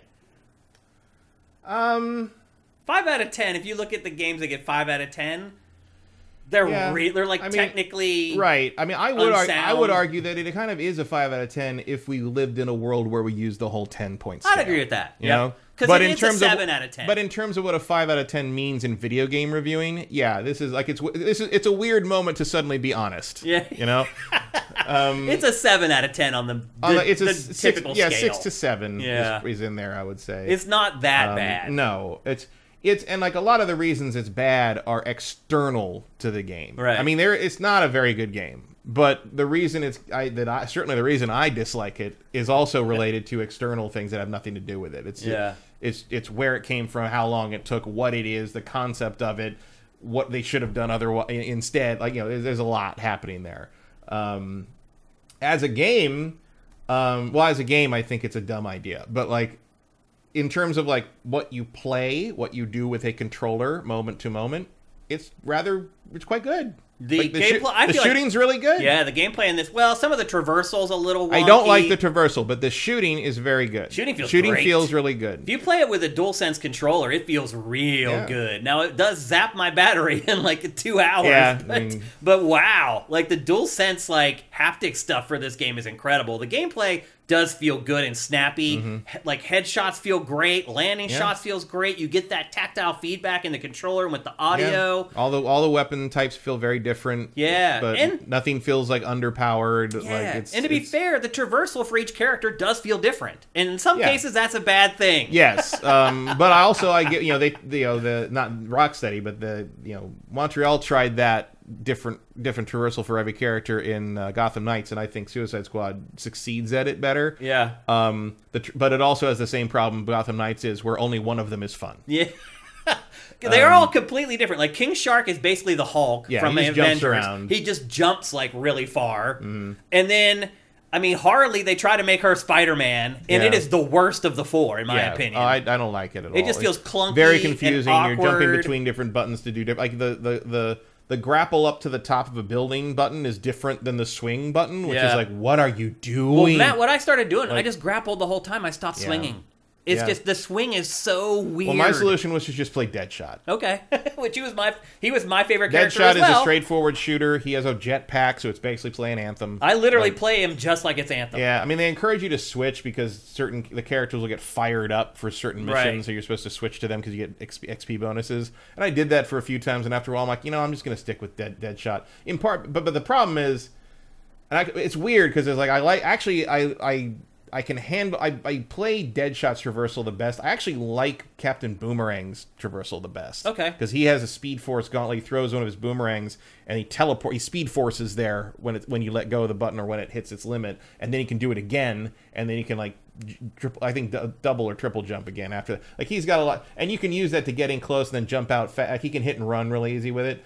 My problem is I don't like his skill set at all. Like Me either. Everybody's actually Feels like awkward. everybody's uncomfortably similar, but they're also like just different enough that like if you don't like to play them the way they're supposed to be played, you're not really going to have a great time. And Deadshot was the Deadshot was the lowest learning curve and the least frustrating for me to kind of get my head around the control differences. Same. Um, and then like when they we, they want you to switch because of the fired up thing, and you switch over to like King Shark or something, he controls completely differently because the traversal mechanics are altered. And I'd screw up for like the first five minutes, and then like I then I just as soon as I adjust to him, I switch back to Deadshot, and I don't remember the jetpack works anymore. I wish I had stuck with one but the skill, the skill trees are really boring. they're really boring, but they're also gigantic. Yeah. And because I was switching characters every time, I have like four characters that are like four levels down out of like 10. Yeah. Like I hardly even scratched the surface of the skill trees, and I never had like an OP character. Yeah, I was a little surprised that for something that encouraged you to switch back and forth, they don't share XP. Yeah. So like you you jump if you've been I've been playing Deadshot, he's like level five, and I switch over to King Shark for the first time, he's level one. Yeah. And it's just like and you can upgrade them, and sometimes they do. I think they do level up. You can give them weapons things. and stuff. Yeah, but it's I don't. It's a weird way to do that, um, and it feels a little tacked on. yeah. It feels like maybe this what maybe you were originally supposed to just play multiplayer all the time, and they That- kind of tacked on away for single Should player. feel tacked on in a game that took this long to create. but the whole thing kind of does. It does. Outs. I mean, not the gameplay doesn't, but the the world and the missions and everything feels like an. It feels like they ran out of time to come up with anything interesting. Yeah. The mission objectives, there's like five different ones. And they're over and uh, like then the first time like it's like thrown in your face like the first time they let you pick a mission like a side mission quote unquote to go to they basically say pick wisely and you get three of the same mission that are all three Yeah. different difficulties and i went and i did all of them if you held a gun to my head i couldn't tell you which one is supposed to be the hard one Right. it's it's really Because easy. almost any mission can be incredibly easy or just kill you.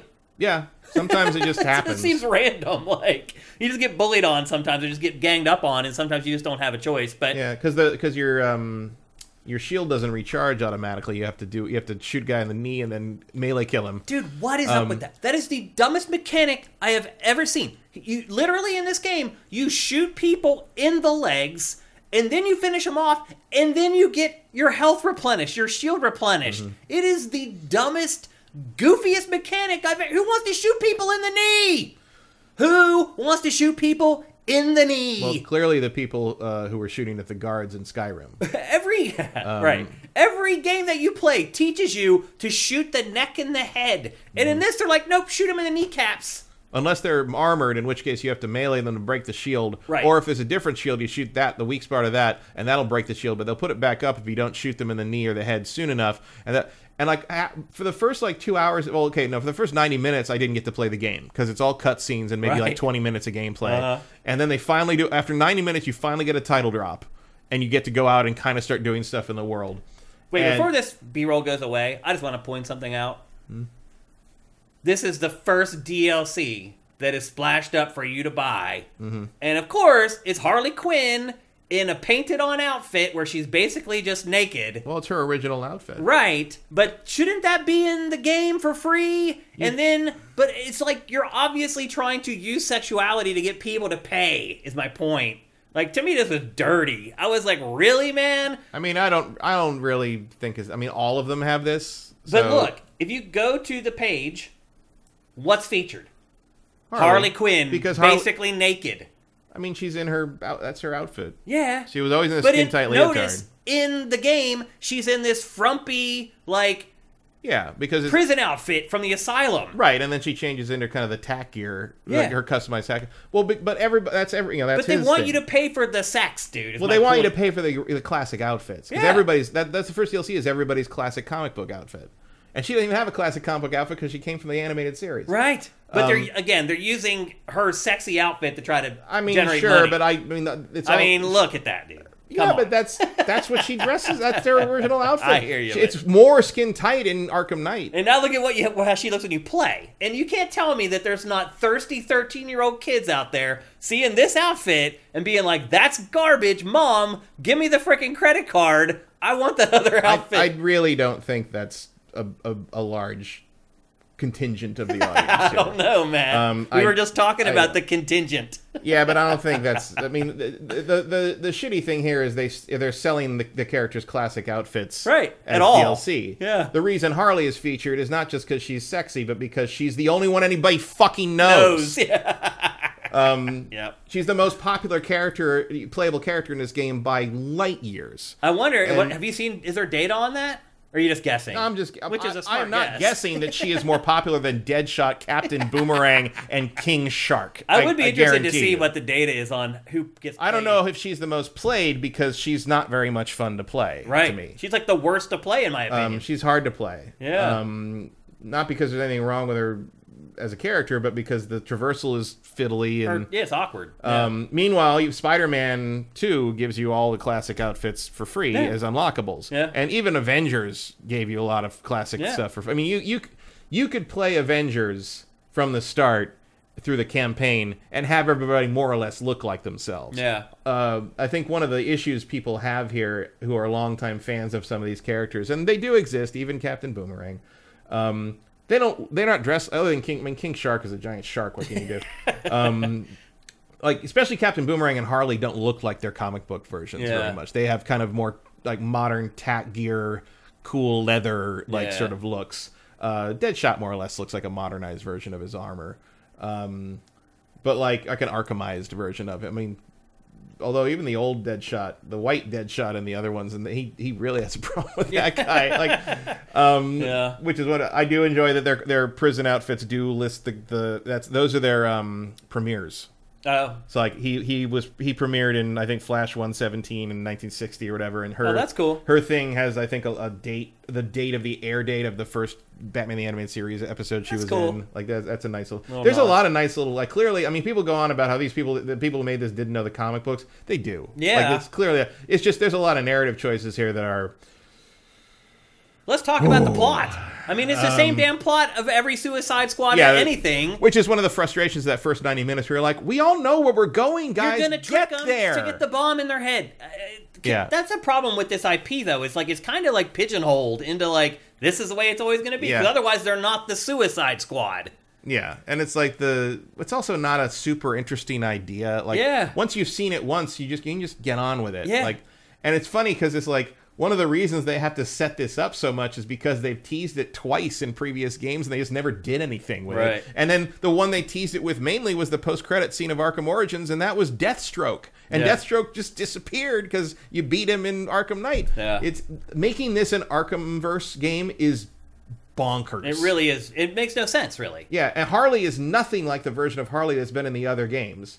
Uh, I guess I guess uh, Arkham Asylum changes a person, but like she's just not like that. Her and, like, voice is completely off. was Tara Strong. She does a very different. Um, She sounds like some chick from New Jersey that I knew at Temple Well, when I went to college at Temple. I mean, Harley's always had a Jersey accent. yeah, yeah, but it's she doesn't sound like Harley. She sounds just like typical Jersey. Right. I mean, no one really sounds like Arlene Sorkin, Yeah. Mm-hmm. the original voice, who was her in Arkham Asylum, and then I think I want to. Did I think Tara Strong did her for the, the other the other two games, um, but this is a slightly deep. Like, she's doing more of a Margot Robbie uh, Yep. Uh, Harley in this, but which even is Margot's better at it than Margot is much better. Yeah, Yeah. I mean, I have no issues with Margot's. me either. produ- Also, Margot's Harley is the same person in every movie. Yeah, yeah. Like every time she shows up, I recognize her as Margot's version of Harley. Mm-hmm. I do not recognize this Harley as the same character who was in the Arkham games. Me too, Just yeah. she behaves differently. She has a totally different outlook on things. At one point, she lectures Bruce Bruce uh, Wayne Batman for being mean and beating people up and hurting people. I'm Yeah. like.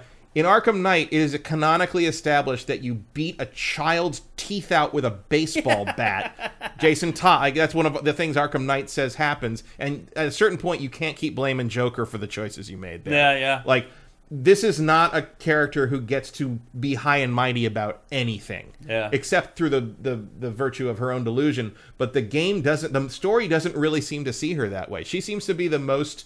She's like the most empathetic of she- all of them. Yeah, she's kind of played as like the most like normal of them, Yeah. or like the one who sees things more clearly, like a normal others. human would. Yeah. Like, Deadshot is almost shown as being shown to like like portrayed as like a coward for wanting to get out and like see his family. well, he's also like the meathead of the group. He because is, you would think al- King Shark is, but he's actually like the intellectual one. Right. Well, King Shark, because King Shark's not stupid. He's just Right. naive about the up the, the, the, the dry land Yeah, world, yeah. which is he's the Fair. he's the best one. He although Yeah. he's basically just Drax from Oh, Guardians of the great Galaxy, lines. but he's the funniest. Some of the writing in this is pretty good. Yeah, like the it would be a decent direct to DVD DC movie. Yeah. Um, and it is three and a half hours long. Of If you cut- just put the cutscenes it's like a twelve hour game with three and a half hours of cutscenes. So, why did that take nine years? Yeah. exactly. We need to get back Um, to the plot actually and explain it for people who haven't played it. So basically, Brainiac has showed up in Yeah. Metropolis and he's taken over the superheroes. You show up and become the superheroes, and even end up in the Yeah. Hall of Justice. and Amanda Waller has basically said, sent you in to like kill the Justice League. yeah, hence the title. of because the they're basically they've they're taken- mind controlled. Yeah, they're mind Brainiac controlled and they're taking over Metropolis. Batman, except for Wonder Woman. Wonder Woman Right. and Flash are not, but Flash does get caught eventually. But like Wonder Woman is trying, ends up sort of trying to help you, but Batman retains enough is is mind controlled, but has retained enough of his self that he is able to re- recognize that you cannot reverse it. Yeah. So the only thing you can do is kill, Kill him. Yeah. Um, the other thing that ha- early on, like your, your headquarters is actually the Hall of Justice. The Justice. That's what I'm saying. Yeah, you end up being in the superheroes And- headquarters. which is interesting. Too interesting in two ways. First, um, well, that and the museum uh, exhibit, which recounts all the events of the Arkham games, where you're like, oh yeah, we're gonna recap all the things that were better than this. And then the and then you go to uh, and the other thing that blew my mind about that is you go around and press a button and activate all the different exhibits. They talk about all the different characters Yeah. almost none of these characters react to any of it. Yeah. Even Harley barely has lines Batman. To, to, reacts to Batman, reacts to Joker. Like a couple of things like that. But like in general, it's like no one has any responses to it, and I had to switch between characters to try and see if anyone had anything to say about anything, and they generally didn't, which makes me think that was added later. but and then you go to the How hol- is anything added later? because they This I game was in development for like nine years. I don't think they decided to make this an Arkham verse game until later. Maybe. Um, to, to try to make it more appealing to somebody, but in, I think it backfired. Yep. But then you go to the Hall of Justice, and there's all these exhibits. Like it was because apparently this happened on a day when a bunch of children were supposed to visit the Hall of Justice and meet the Justice League. So there's all these weird hologram exhibits where the, the Justice Leaguers talk about who they are and what they do and da da da. And you find out that.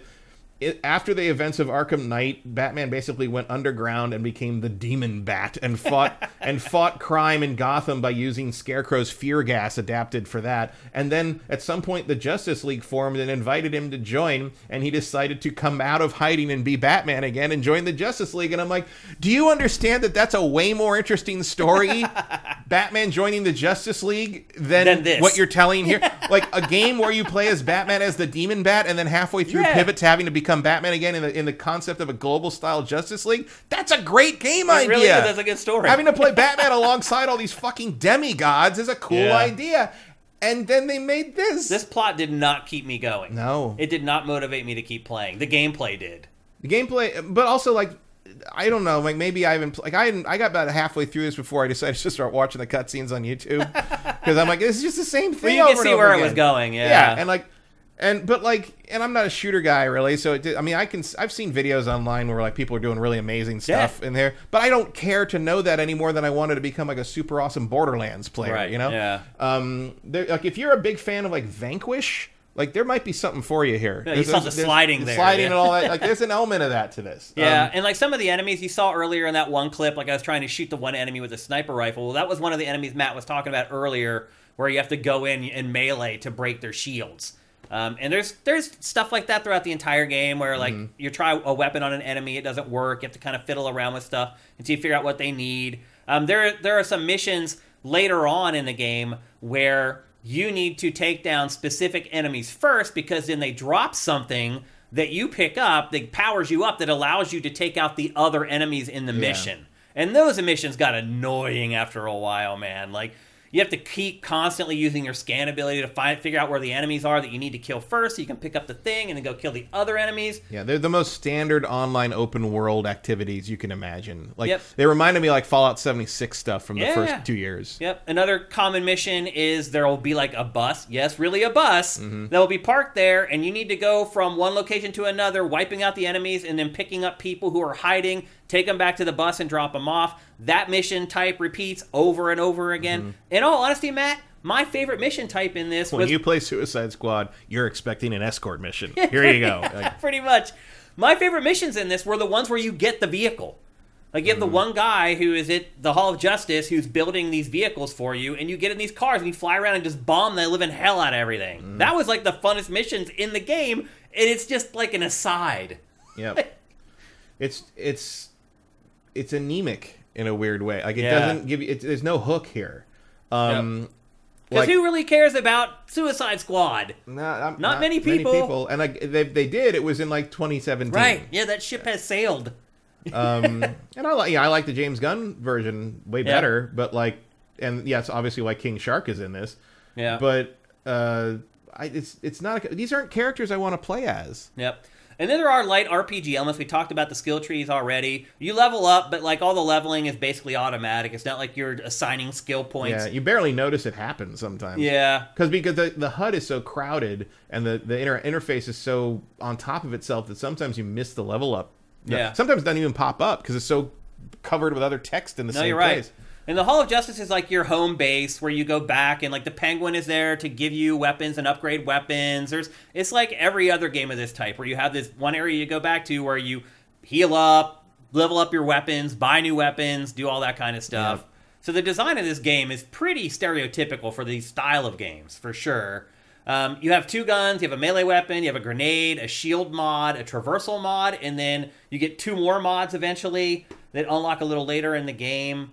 Um, some of the missions I just found that really just dragged on, particularly after you've done them three or four times. Like there was like this one mission where you kill enemies and you pick up they leave behind orbs when you kill them, and then you have to go to this place and like deposit the orbs, and then that makes like the thing vulnerable, and then you can shoot it, and like the first it's like five or four or five different waves, and the last wave is like sixteen or twenty enemies. It's like by it, it I'm just like, why am I doing this? Hmm. Like, what is the point of this? And there is a lot of shooting the weak point, the purple weak points throughout Yeah. the whole thing. Like, Yeah, the impressions of that and that first gameplay thing that delayed got it delayed a year uh, were were dead we're on. accurate. Yeah. yeah. When we talked about it, we're like, we I will say, is it the way I will say, I did kind of enjoy this section where you basically get to play as the criminals in a Batman Arkham Asylum Predator Yeah. level, like Yeah. like the kind of feeling of like what it was like to be on the other side of that. to be hunted by. Batman. Yeah, just this very tiny section here was really fun.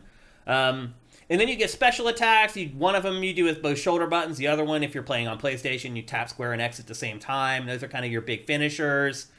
Um, you get three revives before you fit quote unquote fail. Um, and by failing, basically they just take you back to your last spawn point. It's- You're not punished that much for dying in this game at all, really. Uh, but you do get three revives. Your team will revive you. You can choose to revive yourself. Did you play cooperatively at all with other humans? No. I did, but they just went ran off and like didn't care what I was doing, and they weren't fighting with me at all. They weren't paying attention to the mission objectives, and I was just like, okay, I guess I'm going to play this whole game by myself. like I struggled to find good good partners to play with, and honestly, like the AI does a fine job. As long as they revive me when I die, I don't really care about what else they do. No. as long as they're making like one-liners here and there to keep like things jovial. Um, yeah, there's no mounts in the game, and there's really no fast travel. You can fast travel back to the Hall of Justice, and that's it. Mm-hmm. That's it. And I did because It takes a while to get places. it does. Like again, I didn't like the traversal for a couple of the characters, and I was like, dude, I would really just like to fast travel. And the world isn't that big. Like it's not like Assassin's Creed Valhalla sized or anything like that. Like it's big, but it's not like overwhelming. It's Yeah, I mean it's like it feels like Arkham Knight sized yeah, more or less. it's probably what about a third the size of Marvel Spider-Man 2's world, yeah, something like maybe. that. About half of Manhattan, I would say. roughly.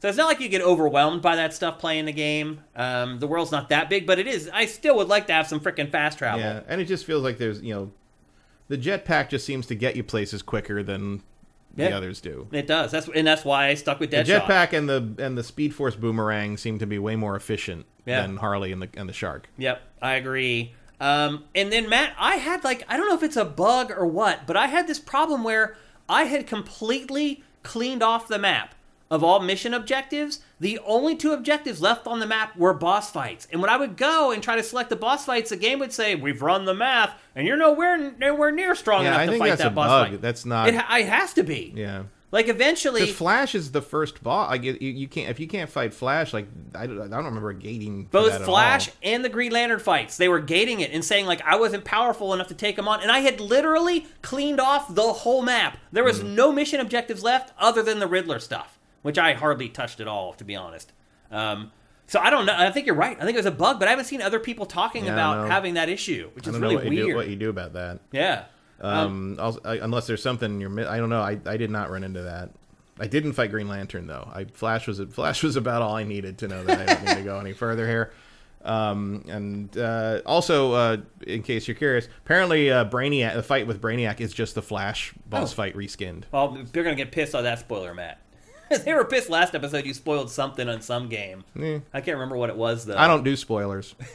You mean you don't care about them? Well, I don't care, but I also don't say anything that's a spoiler. If you think what I say is a spoiler, you're wrong. Well, I mean, Spoilers are things that ruin the story. Nothing I say ruins the story. I mean, you now know that the, who the last boss is. Brainiac, Yeah. the main villain of the whole game. I mean, some games don't do it that way. this It's like game a- does. You see Brainiac in the first shot. No, but I mean, like they, they make you think that that's the bad bo- the main boss, and then it ends up being somebody else, or something happens where the the final. well, if they do is- that, I haven't told you that, have I? So I didn't spoil it. but they know it's a spoiler to say who the last boss is. No, it's not. it is Unless it's a surprise who the character. If it's the same guy you're fighting the whole time, that's not a spoiler. If suddenly Lex Luthor shows up and is behind all of it, that would be a spoiler. But I'm pretty sure Lex is supposed to be dead. But it could right, but it could have happened, and now people know it doesn't happen. That's the point. That's a that's the opposite of a. That's a non. It's You- like you- it's like it's also not a it's also not a spoiler to say that Spider-Man doesn't show up and all, fight all you. I'm saying is I guarantee there's going to be comments about you just saying that. Good. Well, they, they can fuck off. Um, let's see. Age of the Legend Watson is yeah. asking. Spoiler: Bowser's the last boss in Mario. Like, give me a break. Well, every Mario game is the same. That's not a fair comparison. That's And- an apples and oranges comparison. That's not fair at all. Um, AJ the Legend Watson asks, "Do you see this lasting longer than the Marvel's Avengers? Which is the better game? Marvel's Avengers is better. I think it is. Mm, This is a this plays better. I- but the combat Marvel, feels better. Marvel is a better game in terms of what they had you do in a campaign. Almost everything else. Yeah. that I played that campaign for like it felt like twenty The hours. gameplay of Suicide Squad is better. I agree with that. But the playing the actual game, But the actual, like, Avengers campaign is better in Yeah. Avengers, yeah. I, and also I played it for like twenty hours or something. Like it was a big Yeah. campaign. This is over in like nine or ten hours. yeah. Um, Which again, how do you work on a game for that long? That's only nine or ten hours long, and three al- hours of it is cutscenes. I also don't think this will last as long as Avengers did. I don't either. La- Because Avengers, they shut that down in a year, right? Yeah? I think this may be done and dusted in like a month. I think, uh, yeah, because the the biggest factor here is going to be uh, sales. For War- Warner Brothers is a mercenary company. Like Oh, if, if it doesn't sell what they More thought it was than any sell, other publisher, stop- really. They're not going to sit here and let them Cyberpunk 2077 this thing. They're going to like Yeah. they're going to pull. They're going to Babylon's Fall it. Yeah, They're going to pull the plug. yeah. So, and then once the network is gone, I mean, I did play most of this by myself, but Yeah, I mean, you can play this offline, no Yeah. problem. But it's like, but again, even where people are talking about like, you know, oh, it sucks that like, you know, all the my favorite Justice League characters got killed because it's killed the Justice League, and then like Rocksteady's like, well, in other seasons, there, you know, the multiverse is there, so there might be other versions. They might not be totally dead, or because the I Joker's coming back because he's from another dimen- another multiverse, and it's I like, mean, multiverse is the So, ultimate like- cop out. but, I yeah. mean, you can just renege on everything you've ever done I mean, with I the multiverse. Yeah, well, welcome to reality. Um, but like, uh, that, I mean, multiverse might be real. You, I mean, it's possible, but like and i don't agree with that there's good ways to do multiverse stuff and there's bad ways to do multiverse stuff and but it is always a cop out. You can always just say, "Oh, that happened in that timeline," but in this other timeline, Right, but it still it hap- takes the consequence out of the the prior experience. I don't And- agree with and that it, at all. It, it does. I'm speaking for myself, Matt.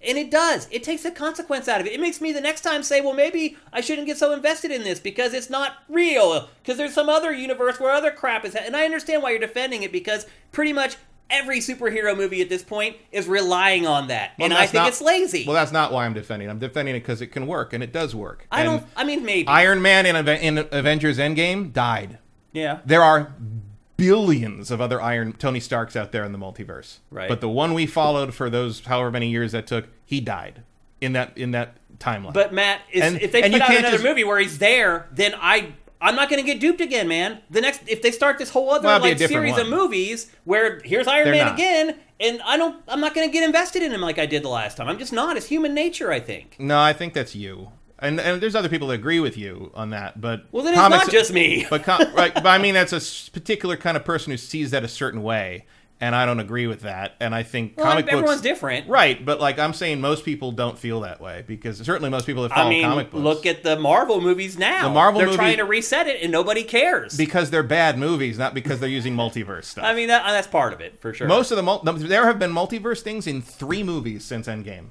That's it. The, the disappointment in the Marvel movies is because they have stopped executing well. yeah. E- Eternals, a lot of it is Eternals, characters I don't care about. Eternals has no multiverse stuff in it at all. Yeah, I mean- no one remembers Honestly, Eternals the reason out. I don't care about the Marvel movies anymore is because I don't care about the characters it feature. well, that's the big problem. Is you had Yeah. All the stars had- were in the last You had one. cle- well, they were made stars by Marvel. Well, they were stars to me and you because Well, we've been reading the comics for years and Well, no, years. well, no, I, I mean they were made stars because they became popular, and now everybody knows who Chris Evans and. oh, you mean all the those guys- humans that played? Yeah, Gotcha, gotcha. Okay. Um, they weren't stars to me as comic book characters because the Avengers are C-list losers my entire life reading comics. They were, I never looked at it that way. They were th- th- Marvel struggled to know what to do with the Avengers for almost our entire. These were all lifespans. my heroes. They were all superheroes that I love to follow and read their individual comics through the You're years. you're an exception then because really Avengers. like the main characters in those movies, like yeah, Iron Man. Iron Man was like- a Iron Man was a C, maybe a D lister when Iron Man the movie. I mean, came out. I'll, I'll admit I was not a gigantic Iron Man fan, well, but nobody I, was. That's the problem. right. But I still respected him, and all the other ones. I, I, I mean, I knew who he was. but like, I never read a solo Iron Man comic until after that movie. I had, out. but not a lot. Um, eh, the Marvel's bread and butter, the the top of their business for our entire lifespans until the MCU was Spider Man and X Men. Yeah. And that is it. Captain America lost his solo title in the late 80s. Thor didn't have a solo title for almost two decades. Iron Man lost, it- it stopped and restarted because they made a cartoon series that kind of revived him in the 90s, and he had he had some a period there. Um, but the Avengers, they their book got canceled. They the only time they were ever relevant was when they crossed over with um, X Men. And actually, let's not. You can't forget. I mean, you can forget because it was forgettable and nobody fucking knows it because nobody read these books. But in the late '80s to the early '90s, the Avengers lineup was like Crystal, Yeah. the Black No, Knight, you're right. Hercules. No, back then you're right. The Like, bunch of the swordsmen, like no, yeah, and it's like they'd show up and you're like, who are these idiots? Like no, Yeah. basically, Avengers team was too much of, and Hawkeye, Hawkeye was always on the team because Hawkeye Yeah. has nothing better to do. But like right. the fact that event, if you had told me in 1991 when I was working at the comic shop and the, as deep in the comic sh- comic book shit as I ever was, that in like 20 That years Avengers there'd be an would be Avengers movie, Avengers movie come out make a billion dollars, I'd be like, you're out of your fucking mind. Like Well, back was- then you're right though. They were in this weird rut where Yeah. they had a bunch of characters in it that nobody cared they about. They made these things household names. I mean, James Gunn made a talking raccoon and a tree a hou- household names in, with one fucking movie. Yeah. And like you know, I think that shows you, the magic of you writing. could do though. well. You could do that with Suicide Squad if you did a good Suicide Squad thing, but they haven't. Yeah. I mean, Harley caught on, but I think Harley was already sort of already pre-molded for them. Yep. Um, and part of the problem is they're not interested in making these characters who are established as something into some character. You know, the characters in Guardians of the Galaxy have almost no relation to who they were in the comics before that movie came out. Now the comics are all like that because they, they Yeah. mold themselves to be. Tony Stark didn't make a sarcastic quip in the history of his fucking existence before you're right. Yeah, he Robert Downey that- Jr. made. He wasn't funny, Right. and now after Robert Downey Jr., he is funny. Yeah, he made that character. For So sure. I'm saying, same with King. I mean, look, King Shark. That version of King Shark, that's James Gunn's King, King Right, Shark. yeah. You know, but maybe do that for Captain Boomerang and Deadshot, and you might have something. Yeah. Like you can make me care about a character if you tell me a Yeah. good story with him. This is not that. Yeah, I agree. So Um, is that two thumbs down from us? Because I'll be honest with you, Matt. I had to pay for this game. I talked about it a couple weeks ago. That Warner so did Brothers. IGN. Yeah, yeah. Apparently, a lot of people did. They knew. Warner Brothers knew what they had. They probably did. Um, so I paid for this with my own money, your money. You know, you're my you're Mm-hmm. our patrons, and you you paid for this game so I could cover it. Seventy dollars. I feel ripped off. I mean, it's like nine hours long. I don't see myself going back. I don't care what DLC they release. Like, Mm-hmm. I'm just not really interested in playing it anymore unless they can come up with some interesting mission Yeah. objectives. Also, Nolan Bozo's makes a good point. At the same time, the Avengers are a bunch of losers. So is the Justice League. Who was in um, the Justice League then? Booster Gold, Blue Ah. Beetle, There was that Fire, weird Ice, period, yeah. um, Bloodstone, who was actually Ma- Martian Manhunter in disguise. It wasn't until the mid '90s when Grant Morrison did JLA and was like, "I'm bringing back the big guns," and they did the Big Seven again, which is Superman, Batman, Wonder Woman, Martian Manhunter, Flash, Green Lantern, and Hawkman. Yeah. and Hawk Girl as well. The, all the characters that were in the cartoon, they- basically. yeah, well, Yeah. Mm-hmm. That, that was right alongside that, absolutely, and that was That was great That was why the cartoon came about was because J- JLA revi- revived the Justice League as a concept because they'd been a bunch of, like, after, especially after the Super Friends. They basically were like, oh, everyone thinks the these the core DC characters in, in the Justice League is a bunch of cheesy crap, so we're gonna change it up. It became Justice League International. Post crisis stuff messed with that, and finally they realized like, oh, if we put our big heavy hitters on this team and make them work together and fight, fight. That was the key with that Morrison figured out. It has to be a threat that you need all those big guys Together. together, to fight. Like you have, it has to be something that you're like, oh, if they didn't have Superman and Wonder Woman and Martian Manhunter and Green Lantern, they would have lost this fight. Yeah. that was the big change. I remember And Aquaman was in that cartoon too. Aquaman was in there. Yeah. yeah. yeah, I love that cartoon. Apparently, originally, uh, apparently the tutorial of this originally was murdering Aquaman. Really? That seems to have been cut at some point. But I heard it. I heard that at one point, you the, the intro to the game was basically killing Aquaman. Wow. which would have been pretty funny. Well, let's check in with you guys because I'm guessing you guys have been playing it too. It's been out for the whole weekend at this point. I'm sure some of you guys felt weak and went and bought it. Um, what do you guys got to say here about it? I pirated it, and I still feel ripped off said Silk Snake. Oh, you pi- don't talk about pi- pirating stuff in our stream, dude. If you're gonna do it, keep it to yourself. I don't want to hear about it. Um, let's see. Well, it looks like no one's really saying anything, which just says all that needs to be said. it's interesting that it's really already almost left the the discussion online. Yeah. Like, I mean, you've got people that, for whatever reason, have decided to make it their whole personality that the game is being unfairly hated and maligned. Which is like, okay, if that's if that's how boring you are, uh, I guess that can be a thing. Zed Saber says I fell asleep during the Eternals movie. I'm not surprised by that at all. Yeah, yeah I like the Eternals, but I understand why it didn't hit. Yeah. like it was very pretty, uh, but it was, it was just sort of, why are you doing that? Yeah. Um, Look, so a lot of people are saying, look, multiverse is lazy book. Well, I don't care what anyone says. I'm talking to you. Okay.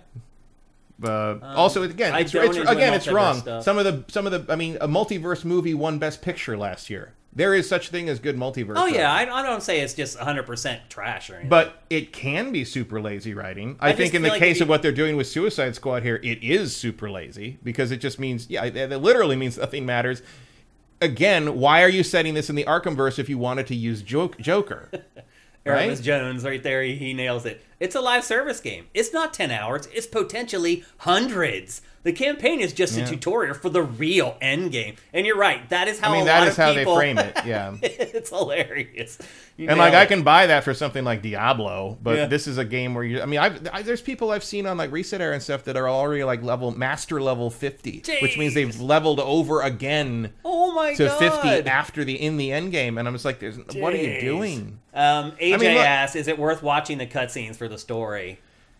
How good is it, Matt? I haven't watched them all. It's, I mean, it's fine. I I think there's a bunch of dumb choices in it. Um, the way uh, some of the Justice League people die is stupid. Um, what happens to Wonder Woman is stupid. What happens to Batman is.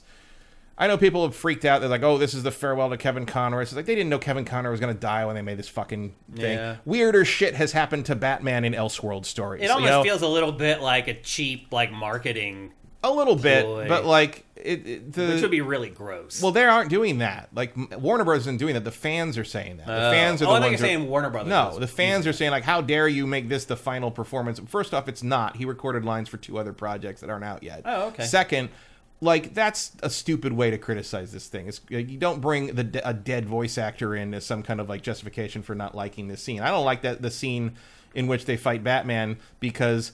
I think it's a really weak way to end the Arkham version of Batman. Mm-hmm. Like, I, they, if you go back to play Arkham Asylum and think that's how this Batman ends up, that's terrible. That's Yeah. that's really stupid. Um, which again feeds my thing of like I don't think this was supposed to be an Arkham game originally. It Doesn't just- feel like it. and like it feels weird to do. And like there's things where like like uh, uh, when you when you beat Flash, uh, uh, um, there's a lot of people complaining that like Captain Boomerang pisses on his corpse. He doesn't do that, but he mentions it, and Yeah. it's like, but he wouldn't. The thing is like.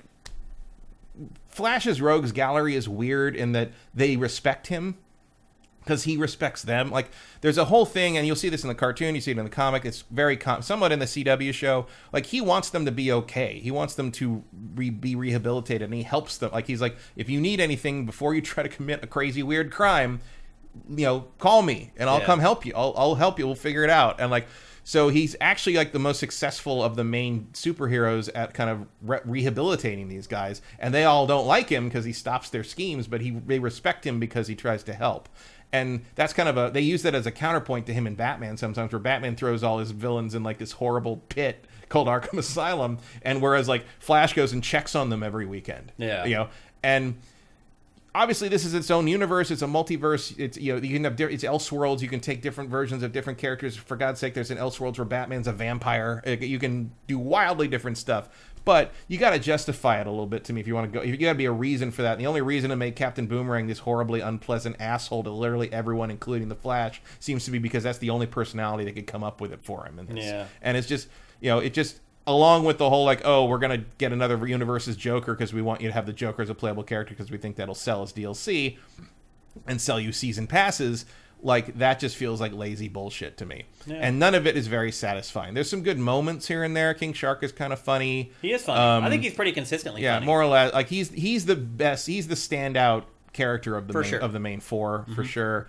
um the, the the the tech is very good like the the animation is very good Yeah. like the like it's a great Yeah, it's- visually a Oh yeah. I mean, I think visually it's busy and unappealing. I don't like the design of it, and I think there's too much brainiac It's purple insane. everywhere.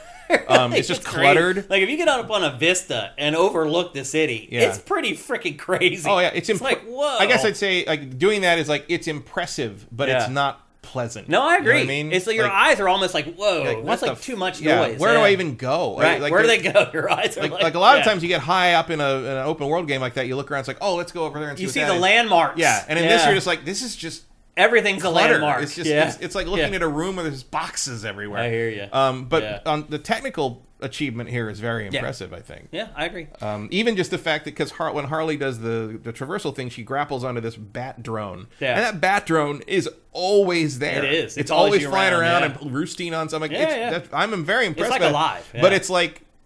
Who cares? Yeah. It doesn't make the it game better, Make it really. better. No, no, it doesn't. It doesn't save anything. But I feel like it's someone worked real hard to make that happen, and Yeah, I you're right. appreciate that. I would Um, pay like forty bucks for this game. That's what I'd be willing to pay for it. I would be willing to pay twenty bucks to watch it on Blu-ray. Okay. it's way seventy bucks. Um, it- I would never right. tell someone to buy this. Because again, like it's as if if this was like a throw, like one of those DVD straight to video releases they do for the animated stuff, it would be fine. It would be like okay, it wouldn't be it would be mid range. It would be pretty good. Okay, it's it's an interesting take on this, like because you didn't really need any back. The backstory on this is set up for you in the very beginning. Okay, Brainiac arrived and took over the Justice League, and these misfits have to kill them somehow, even though nobody can kill Superman. Yeah. like that's a pretty good setup, Yeah. right? Yeah. Um, but as a game, it's tedious.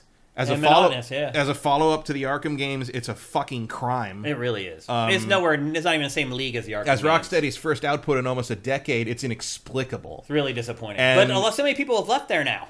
Yeah, it's I not mean, the same, now you're seeing it. The brain drain. Yeah. It's just like rare. It's like you can buy the name and the logo. You can't buy the people that make the stuff, Mm-hmm. and you lose those people. And on top of all of that, I think it would be received a little better if it wasn't such a blatant game as a service Yeah. Attempt. Yeah. Like, it, not even this. I mean, the the gas stuff isn't even all that obtrusive. It's just sort of like pops up once in a while and whatever. And there's a season pass and whatever. And they and they keep promising that if you don't like the stuff that's in there, it's, this is just season zero. Like, how dare you call something I, that's I spent seventy dollars on season zero? Yeah, it's like F off. Give me a break. Like, it- just Yeah. ridiculous. And so, in that sense, I think it makes it even more repellent. Yeah. Um, if it was just a straight up, if it was like a Guardians of the Galaxy thing, like a single player game where you had multiple characters and kind of switch, you know, you obviously don't switch between them in Guardians, but you know what I mean. Yeah. If it was a single player adventure that told its story and like had solid mechanics and like that, I don't think there would nearly be as much um, consternation over it, or just people just sort of. It, like it's gross. Yeah, it is It's gross. It feels gross. It- I agree. So that's the rare two thumbs down from Game Face. That doesn't happen very often here because we don't really No, talk about not. bad games all that much. No. Honestly, Well, and also like, so I mean, sometimes we disagree, but a lot of time, like at most, I think sometimes like you like something and I'm just like meh, yeah, or like I like something and you're like I didn't play that or it's not my thing. yeah, Like very rarely do we both be like this is bad. yeah. It's not worth the money. Honestly, the last time might have been Babylon's Fall. yeah, I think you're right. so anyway, Don't, there don't, you go. don't bring your game as a service shit to this show. we're, we're gonna we're gonna take it out. Yep. So there you go. That's our review of Suicide Squad: Kill the Justice League. Nolan Bozo's on. Why didn't you just fly around attached to the drone? You shut up. we're not here to think. all right. Next up, and we Just, are con- running. just consume the product and buy the battle pass. Come on. Well, it was funny. Um, somebody gave us a bunch of crap because we didn't cover the Xbox Developer Direct long enough. They were upset that we covered The Last of Us Part 2 Remastered longer than we covered the Xbox Developer Direct. Um, and they're like, they said something like, "Oh, but the state of play you watch, you're going to cover it for for." That's not going to happen because we're running out of time. So we are about to cover Sony's uh, state of play. It's also Jo- not going to happen because I forgot I watched that until you just mentioned. Oh, really? It, so, Well, the truth is, it was pretty damn good if you're into third party games. Yeah. But Matt, where are the first party games? they're hiding. Where are they? They're hiding. This is crazy. Look, you, you can't just throw all these other exciting first party games out there and get in the way of uh, Game of the Year candidate Hell, Helldivers 2. Well, I, s- I saw someone online who said that Helldivers 2 is the first game they've pre ordered in five years.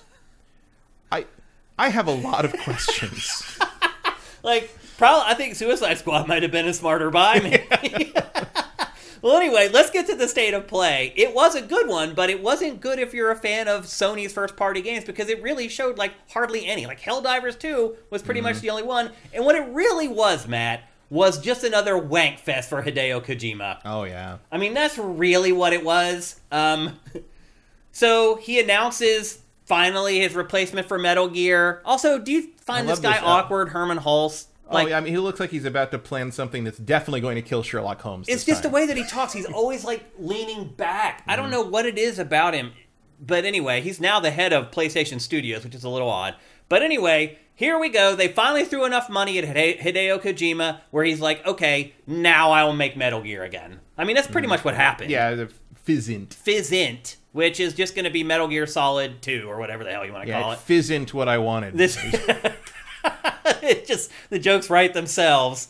Um, and my, the other thing too, I would say is this game probably is going to be like a PlayStation Six launch game. yeah, this is way out. it's way out. Like he literally says it. Like that's like two games in the last two months where he had to be like, "Oh, this is definitely happening. yeah, We promise OD is a real game. Is actually a video game." yeah, because then there's OD that he's working on. Like I'll But say even this. then, the Death Stranding two thing tells you nothing. well, we'll get to that. Absolutely nothing. But I do have to Stop hand letting it this to- man take up like twenty five percent of your fucking state of play presentation shit and like tell say nothing. I've got to hand it to him though, Matt, because he is one of the few developers who has managed to play both sides. Mm-hmm. He is able to secure exclusive money from both Xbox and PlayStation. And I wouldn't be surprised if Nintendo cozies up and backs the Brinks truck up to him as well here in the not too distant future. I don't think I, he's so obsessed with cutting edge stuff. I don't think he would do Nintendo stuff. I mean, it would be smart for Nintendo to try to get I think they should try. Yeah. for Switch 2, particularly if it's going to be at least somewhat oh, advanced, Oh, yeah. which I hope to God it is. But yeah, this whole thing ended up just becoming the Hideo Kojima show for the I mean, I maybe the Switch Two could run like Death Stranding One. Maybe you get. It should- you I would do hope. Do, like a special Switch version where you get Right. where he gets you unlock all the stupid. You gets like Metroid armor and like. Or Mario you actually deliver stuff physically with your handheld Switch. Uh, no, God, yeah. But I could see him delivering like Switch, like Switch, like bundles. and Right, stuff. yeah. like- Well, here was the big story for Hideo a gigantic trailer for Death Stranding 2. This trailer is 10 minutes long. yep, and tells you nothing Yeah. about the game itself. I mean, it makes me think that combat might be more of a thing. That's like the only thing I gleaned from this. And I'm sure if I had played the first game for 80 hours or whatever, I probably could have squeezed a lot more out of this. I didn't. I played it for like 15 or whatever before I got sick of it and quit.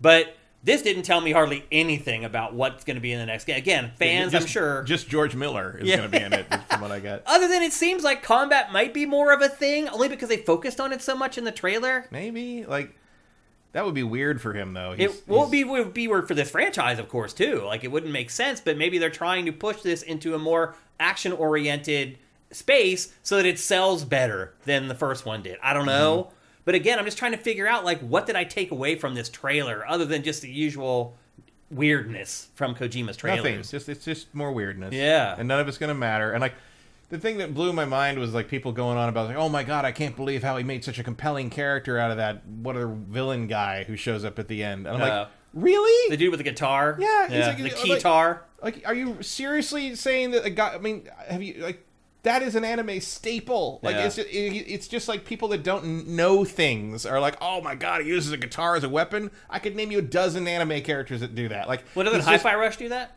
Hi-Fi Rush does do that. Yes. We just saw B-roll of that like 20 the girl ago. in FLCL does that. Yeah. Uh, there was the guy who flew a fucking Veritech in Macross Seven. He controlled the plane and the robot with his guitar. Like that's a whole thing. Kojima has become one of the more polarizing things in the games industry. Well, if for me, like I, I his People his- either love him or are like, you're a wanker.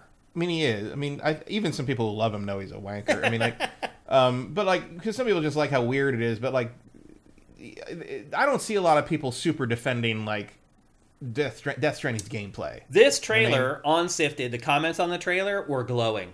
People were losing their minds. And look, I don't rain on people's parades. I just let them have their fun. I'm like, if you like Kojima Mm-hmm. stuff, like, if you do like Kojima stuff, this is a 10 minute opus of Kojima. I guess, it like- really is. Like, I mean, but it's like the thing where it's like, okay, like I understand what people are like. They see things and they think it is like looks interesting. So like, she's got the weird hands for her mask, and they're Yeah. they're in black and white in that for some reason. Clearly, it looked like they were frozen. Kojima's in his uh, Matrix era. here. Yeah. it seems there's some Matrix stuff happening here, Uh-huh. um, and all that. And like you know, everybody thought this was so brilliant, and it's just like, yeah, they, he's like, yeah, I slowed down the, the frame rate. He's like eight frames a second to make it look. I'm like, oh my god, he's a genius. I'm like, is he?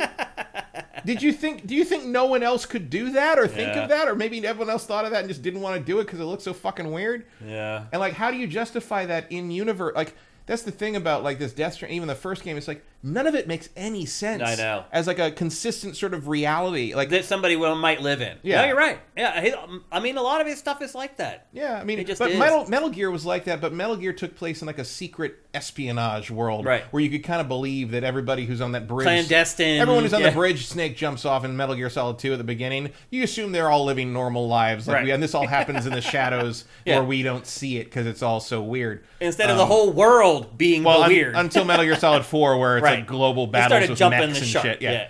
but like this is just okay. At some point, you're like, what is it? And they try to kind of dig at that, but you don't really see what life would be like. But then it would be hard to adjust to a world where rain makes you older if you walk through it. You know, it's like, but then why would why does that even happen? Like, you know, I I there's that- no way you can ever rationalize something like that.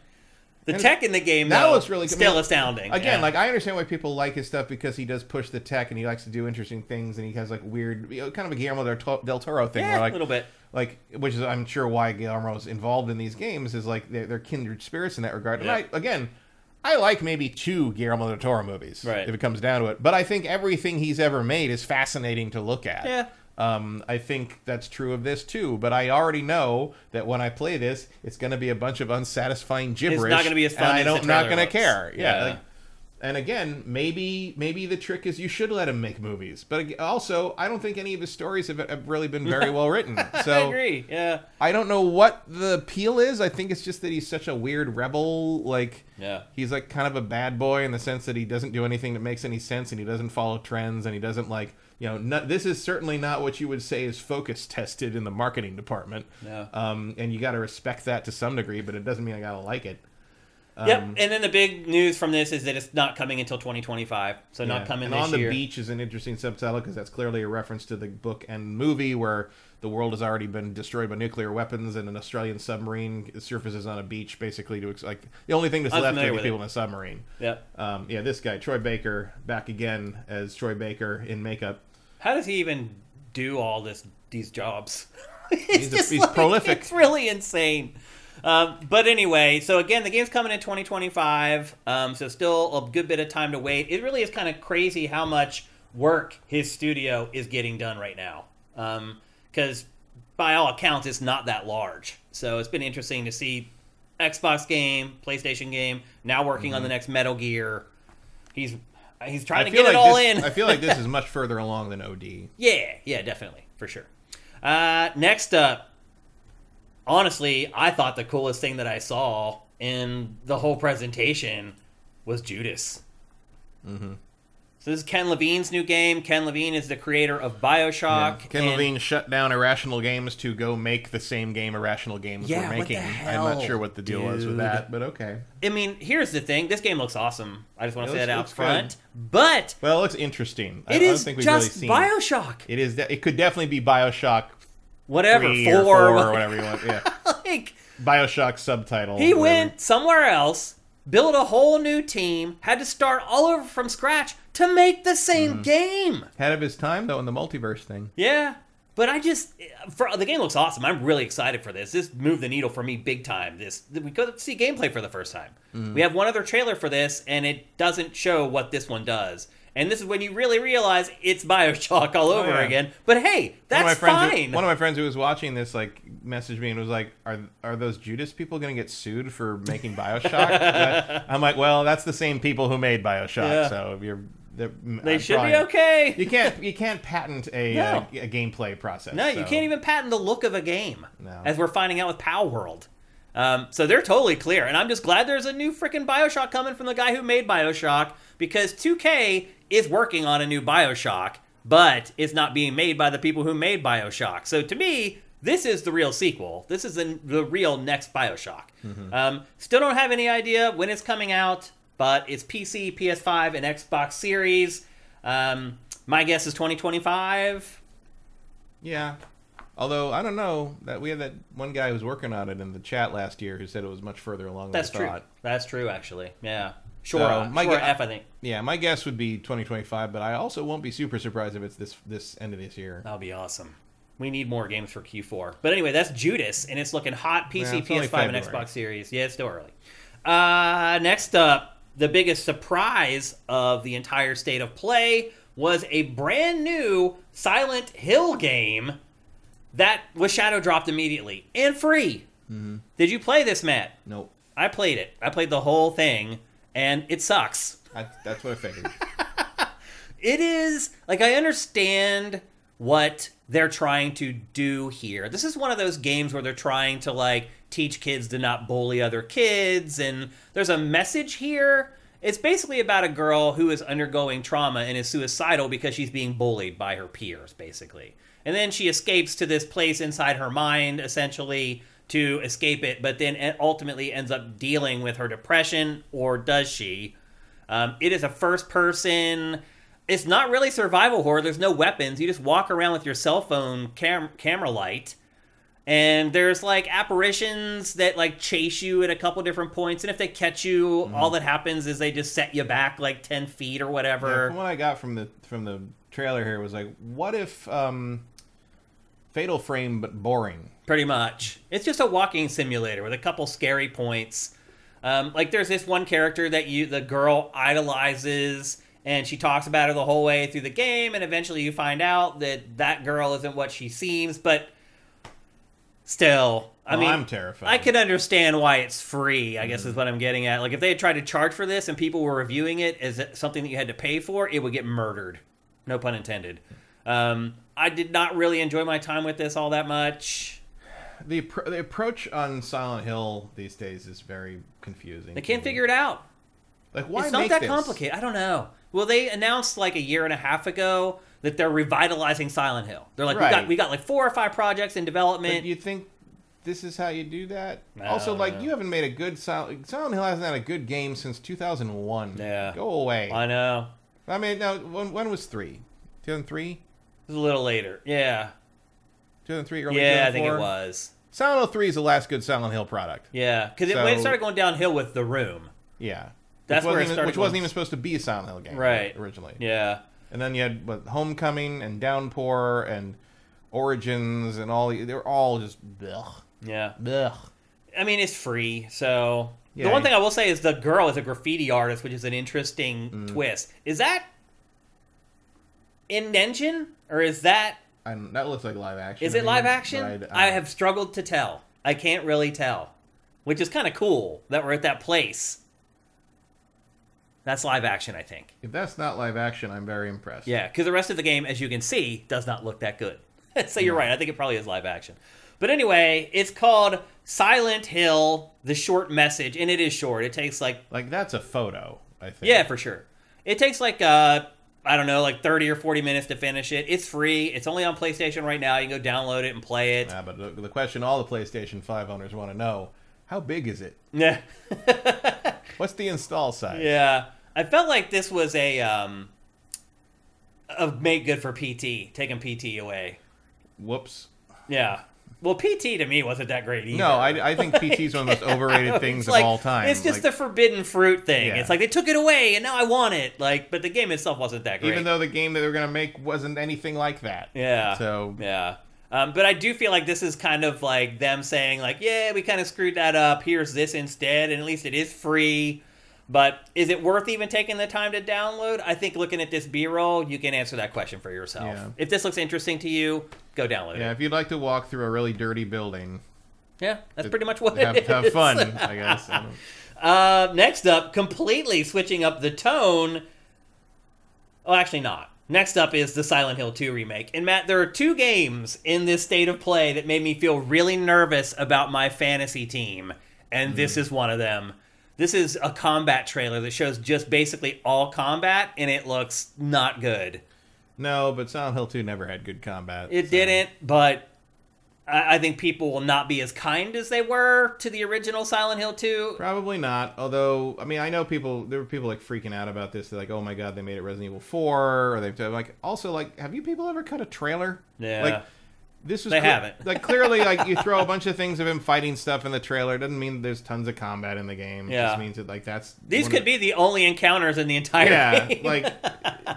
And a lot of that stuff was optional. Like, you're just running through the, you know, just run around stuff. Yeah, but, which is what I did. But I if you're gonna do a ever fought. trailer. You're gonna stop and fight stuff to make it look like actiony, because otherwise it's just a man walking through halls. yeah, yeah, pretty much.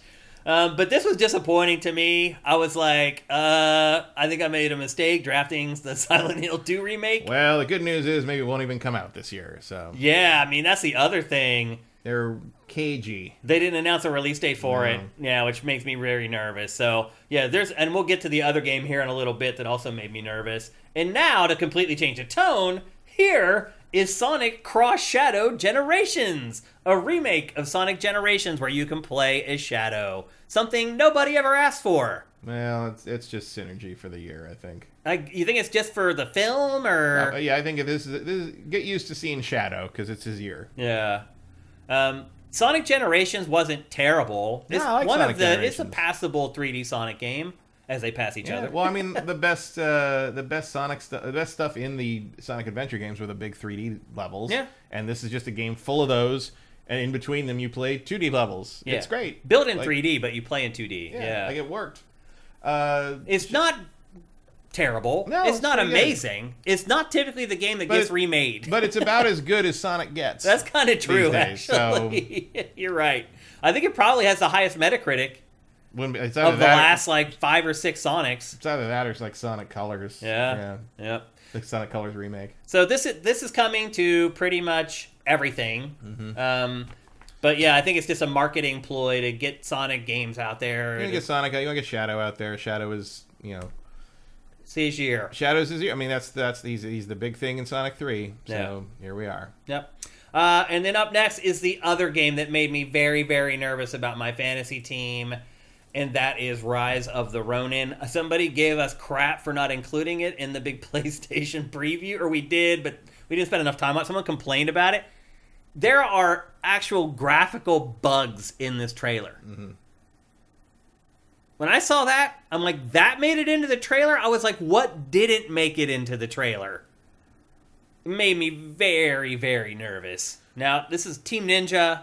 Um, it is an open world, Souls like, set once again in not ancient Asia, but at least a century. slightly pre early 1800s. I mean. Yeah. It's like the 19th century or whatever. Although they did, apparently they did have hang gliders back then. Well, Way before the Wright brothers. hang gliders and very well timed horses. Yeah. seems to be a- Um, but this looks like the last four Team Ninja games that have come out. Like it looks like Nioh Three. I mean, this this looks a lot more intentional than Nioh. Yeah. like it's less chaotic. Like this this combat is a little more um, uh, Way of the Samurai. Like there's Way of the Samurai vibes here, which isn't necessarily going to make you feel any better about your your fantasy team. yeah. Um, but it does look more like something I'd want to play than Nioh. Did you see that right there?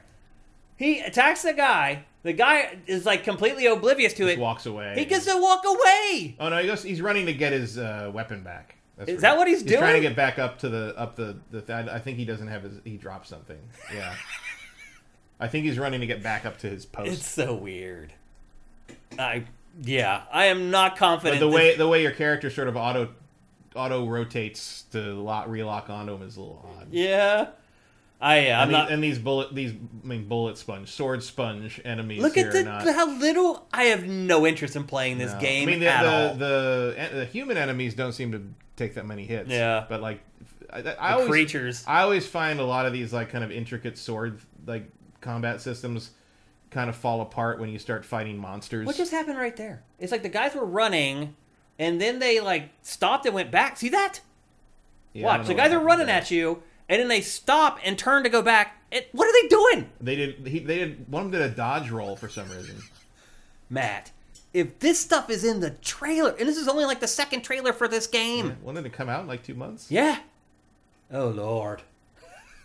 so anyway, Team Ninja ain't what it was when Itagaki it's ran. the really not. It's really not. I think they're just they just have they have their hands in too many pies. They're just making too many games. They need to make less games and make them higher quality, in my opinion. How about just make a? How about come up with a good idea? Yeah. Oh, look at that! Back that up. Let's let's see the, the, the little crate box thing on the on the there just exists suddenly on the on the right. Oh yeah, it just appeared there. Look on the right there. You see it appear behind the tree. Oh man. Okay. Well, that's looking like it's going to get a five or a six for my fantasy team. Oh, no, that'll be a seven. I don't know. Oh, I hope the Souls fanboys play it and review it. That's all I I, gotta don't- say. I mean, I know that like the assumption is there's a souls thing here. I don't. It doesn't look very soulsy to me. You have to. Well, I- you're right because you have to attack somebody a million times Right. to kill them. uh, so anyway, let's move on. Uh, next It up, looks like a like ill-advised mush mushing of like souls, Tenchu, and Way of the Samurai. That's and a I'm not sure. I'm not sure how that's all going to turn out in the broth. appeal to anybody. Yeah. Yep. Um, and then next up, the Until Dawn remastered coming for PS5 and PC this year. I'm not- Finally, you get to see the eyeballs of the killer. yeah. Now this this game is like nine years old now. Is it that yes, old Yes. Wow. that like blows my mind, man. Um, but if you don't remember, Until Dawn, Supermassive's kind of is really its coming out party in a lot of ways. yeah. Um, since then, they've gone on to become the premier developers of horror adventure games. And this is kind of a choose your own adventure horror game where you and a group of your friends, you try to keep them all alive. There's a serial killer on the loose. Your decisions have consequences. At the end of the game, you can have one person alive. You can have your whole team alive if you make the right choices. You have nobody alive. Yeah, right. Yeah, so um, it's a pretty good game. I'm a little surprised they're remastering it because the original still looks pretty good. Um, but again, a lot of this, these remasters, I think it's just the developers being like, you know what? Let's turn the page on this game. Like, I don't want to come back to this game five years from now. Let's just take care of it right now. Um, and I feel like that's what they're doing, future Yeah. proofing. They also want it out there because the movie's coming. yeah, You want it. You want it there for people to play when the movie hits. That's a good point. Um, and then what else do we got here? We got Helldivers 2. We already talked about that. They put out a new trailer for that that talks about DLC before the game even comes out, but that's kind of important for a game like this. Yeah, I mean this this does look better now than it did. I mean the mech mechs help. Yeah, You know. they always do. But, But, I'm I'm worried about a thing like what you ran into a Suicide Squad where you try to play it online because it, it isn't playable really solo and you just have people being idiots. yeah. I just think back to all the other games that we've played like this. Nothing and- ruins multiplayer games like multiplayer. Yeah, and like we even have enjoyed some of them, but they Yeah. never move the needle. Like almost all of them, like are active for a couple months and then they die off, and it just. And this looks like another one of those games. There's just, it doesn't look bad. There's just nothing remarkable about it. Yeah. Like there's I don't see the hook here that's gonna, you know, make someone play this instead of Destiny. I don't either. You know?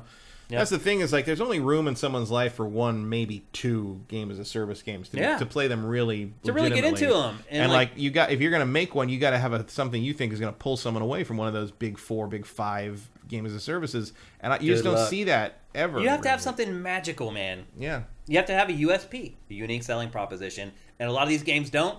Helldivers 2 definitely does not. No. And they've, we've already seen this. Like, what happened to that Starship Troopers game, Right? Yeah. which was pretty good according. Oh, to actually, I don't think they're ever going to release it now. The Oh, development team ran out of resources. Yeah, and couldn't get more funding to finish it. And did you see the there was a some kind of stat I read this week that said 93% of all developers of all publishers or developers in the industry have a game as a service game in development. That's all that. 500. There's 500 games. Ridiculous. Like you are you are I hope you like games as a service, you are people. diving into the well and there's no water at the bottom. What are you doing? Like meanwhile like these single player games that really come out well sell 10 million copies. Yeah. What's wrong with that? I don't get it, man. Uh, Cinetype says for new players, probably Destiny is intimidating to get into. This one probably not. I think I don't think playing Destiny 2 is hard to get into, but understanding like the verbiage and all that Oh, crap, yeah. it's just like Well, Destiny's hard for new, also hard for new players because they removed a bunch of early content, so you can never play the beginning of the story. right, again, yeah, which is ridiculous. stupid. I mean, that's probably a bad Really example. Stupid. Yep. Um, yeah. And then the final. what got me to never touch it again. Yeah.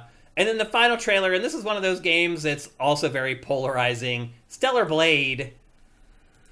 I cannot possibly express to you how much I do not care about this. Game. I agree with you a million percent, Matt. But again, if you go to Sifted and you look at the comments for this trailer, it's like from a very certain segment of our users glowing. Yeah, well, thirsty gonna thirst. I I think What, that's a what big is part what of it. happened in the apocalypse to destroy all the inner thigh material of all the pants? Yeah, they're all chapless chap or crotchless chaps.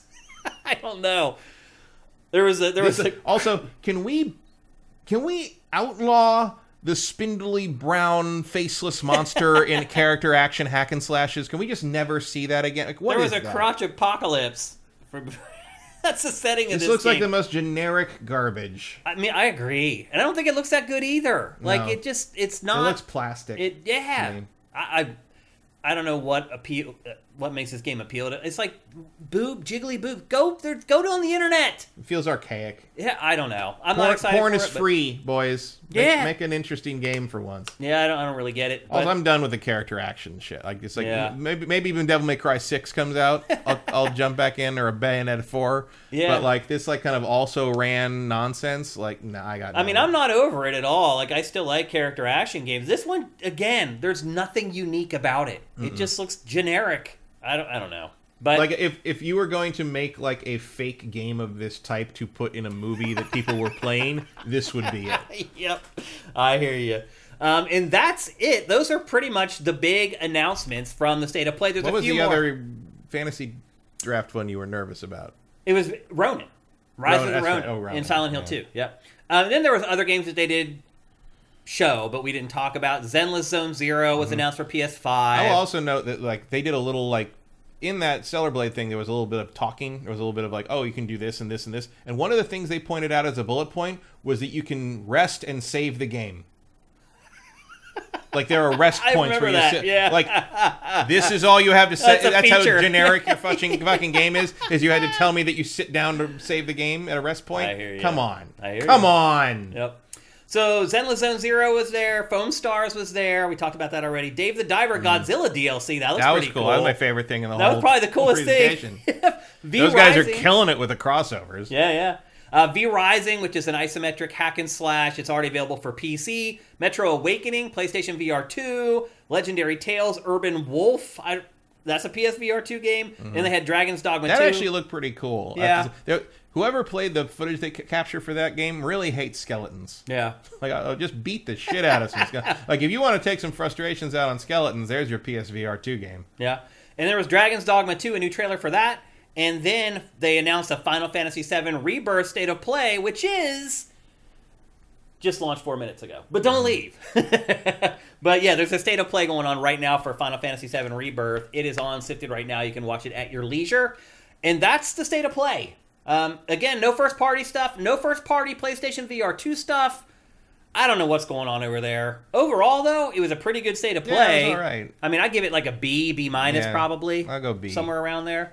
Um, but Would have I been a B minus without Godzilla. Yeah, there you go. I'll give, I'll give it a straight B. a for little that. bump for that. Um, but I would love to see some first party stuff from PlayStation. Hello, I What is mean, they're going probably, on? You're pro- I think you'll probably see that once Rise of the Ronin's out.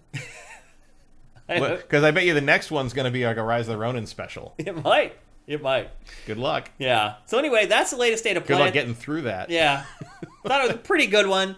Um, and then, uh, as I said, there's one going on right now for Final Fantasy VII Rebirth. I mean, that's the thing is like that's their focus for this quarter is Final Fantasy. Yeah. Like, that's their exclusive. that's yeah, that's that it. matters. That's their big game. They don't need to announce any first party stuff until that's done. Yeah, and we'll talk about that state of play in next week's Game Face.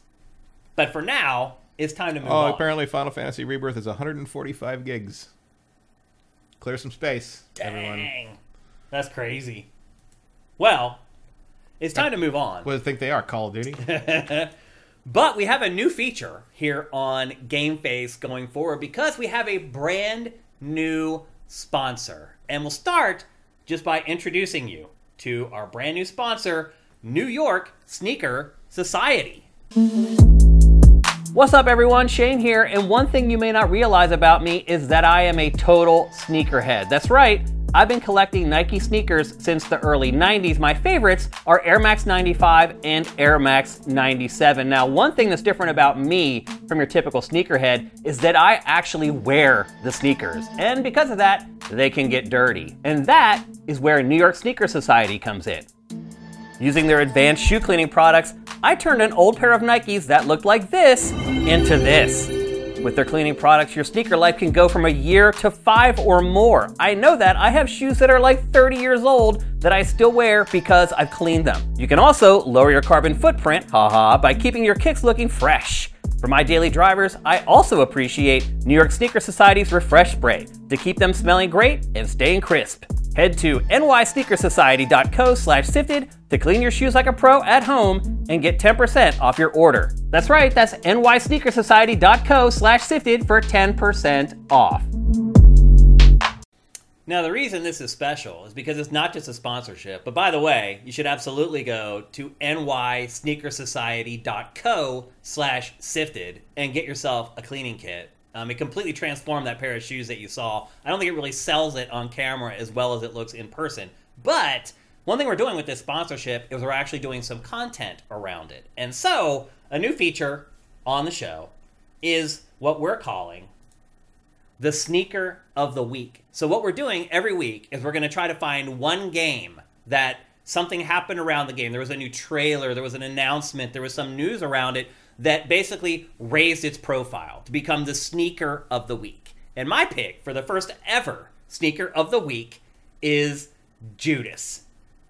I think you maybe got the hint of that talking through the state of play about how much it impressed me. It was good to see finally that we have another Bioshock coming. And this feature is going to tie into something else that we're doing new starting this month, which is power rankings. So, one of the replacements for Ask Shane Anything every month is going to be power rankings, where we basically rank 10 the top 10 games based on anticipation that have not been released yet. And then every month those rank, rankings will change based upon was there new media release? did we learn something we didn't like about a game to make it fall out? We're going to be doing that once a month and then tying in with this, there's going to be sneakers, games that rise up through those power rankings, and that will be, in a lot of cases, our sneaker of the week for that week. So, very, very happy to find a cool way to actually tie content into one of our sponsors. Also, very, very thankful to have another sponsor for Game Face. Again, go to NY Secret Sneaker Society.co and it's .co, not .com slash sifted. Try to use that URL so they can track when you guys are going over there. Um, we say it in the ad, but one thing I will say is like, I am a sneakerhead. I have been since like the 90s, like I said in the ad. And I have sneakers that are 40 years old that I still wear. And you would never know it because I clean my sneakers. And the kit that they gave me is amazing. Like, literally, I clean those shoes in like five minutes, and their materials worked great. So as a sneakerhead who has been cleaning shoes since since uh, probably since I was in middle school, it is a godsend. So head on over there, ny sneakersociety.co slash sifted and get yourself your own cleaning kit and extend the life of your shoes and lower your carbon footprint. Haha. And we're going to be doing that every week before the last topic because usually the last topic is kind of like a lower key game that we're just kind of like we want to talk about. Sometimes it's like an indie game that you found or I found, and those are generally games that tend to kind of sneak up on us. So, following that theme, that is always going to run in the show right before our last topic on Game Face. And with that, it is time for our last topic of Game Face. We're going to talk about Persona 3 Reload. And Matt, I just feel like what I need to say is that I don't need to say that much. Mm-hmm. Because playing this, to me, was just like playing Persona 5. Like I really feel like the franchise hasn't evolved all that much. I mean, they've found a formula and they've stuck with it since then. Yeah, this is this is a game that established the Persona formula. Yep. Because one and two are not like that. One, no, right. one and two are very pretty standard JRPGs at the time. Uh, and it was a leak from an Atlus leaker today who said that they are remaking two.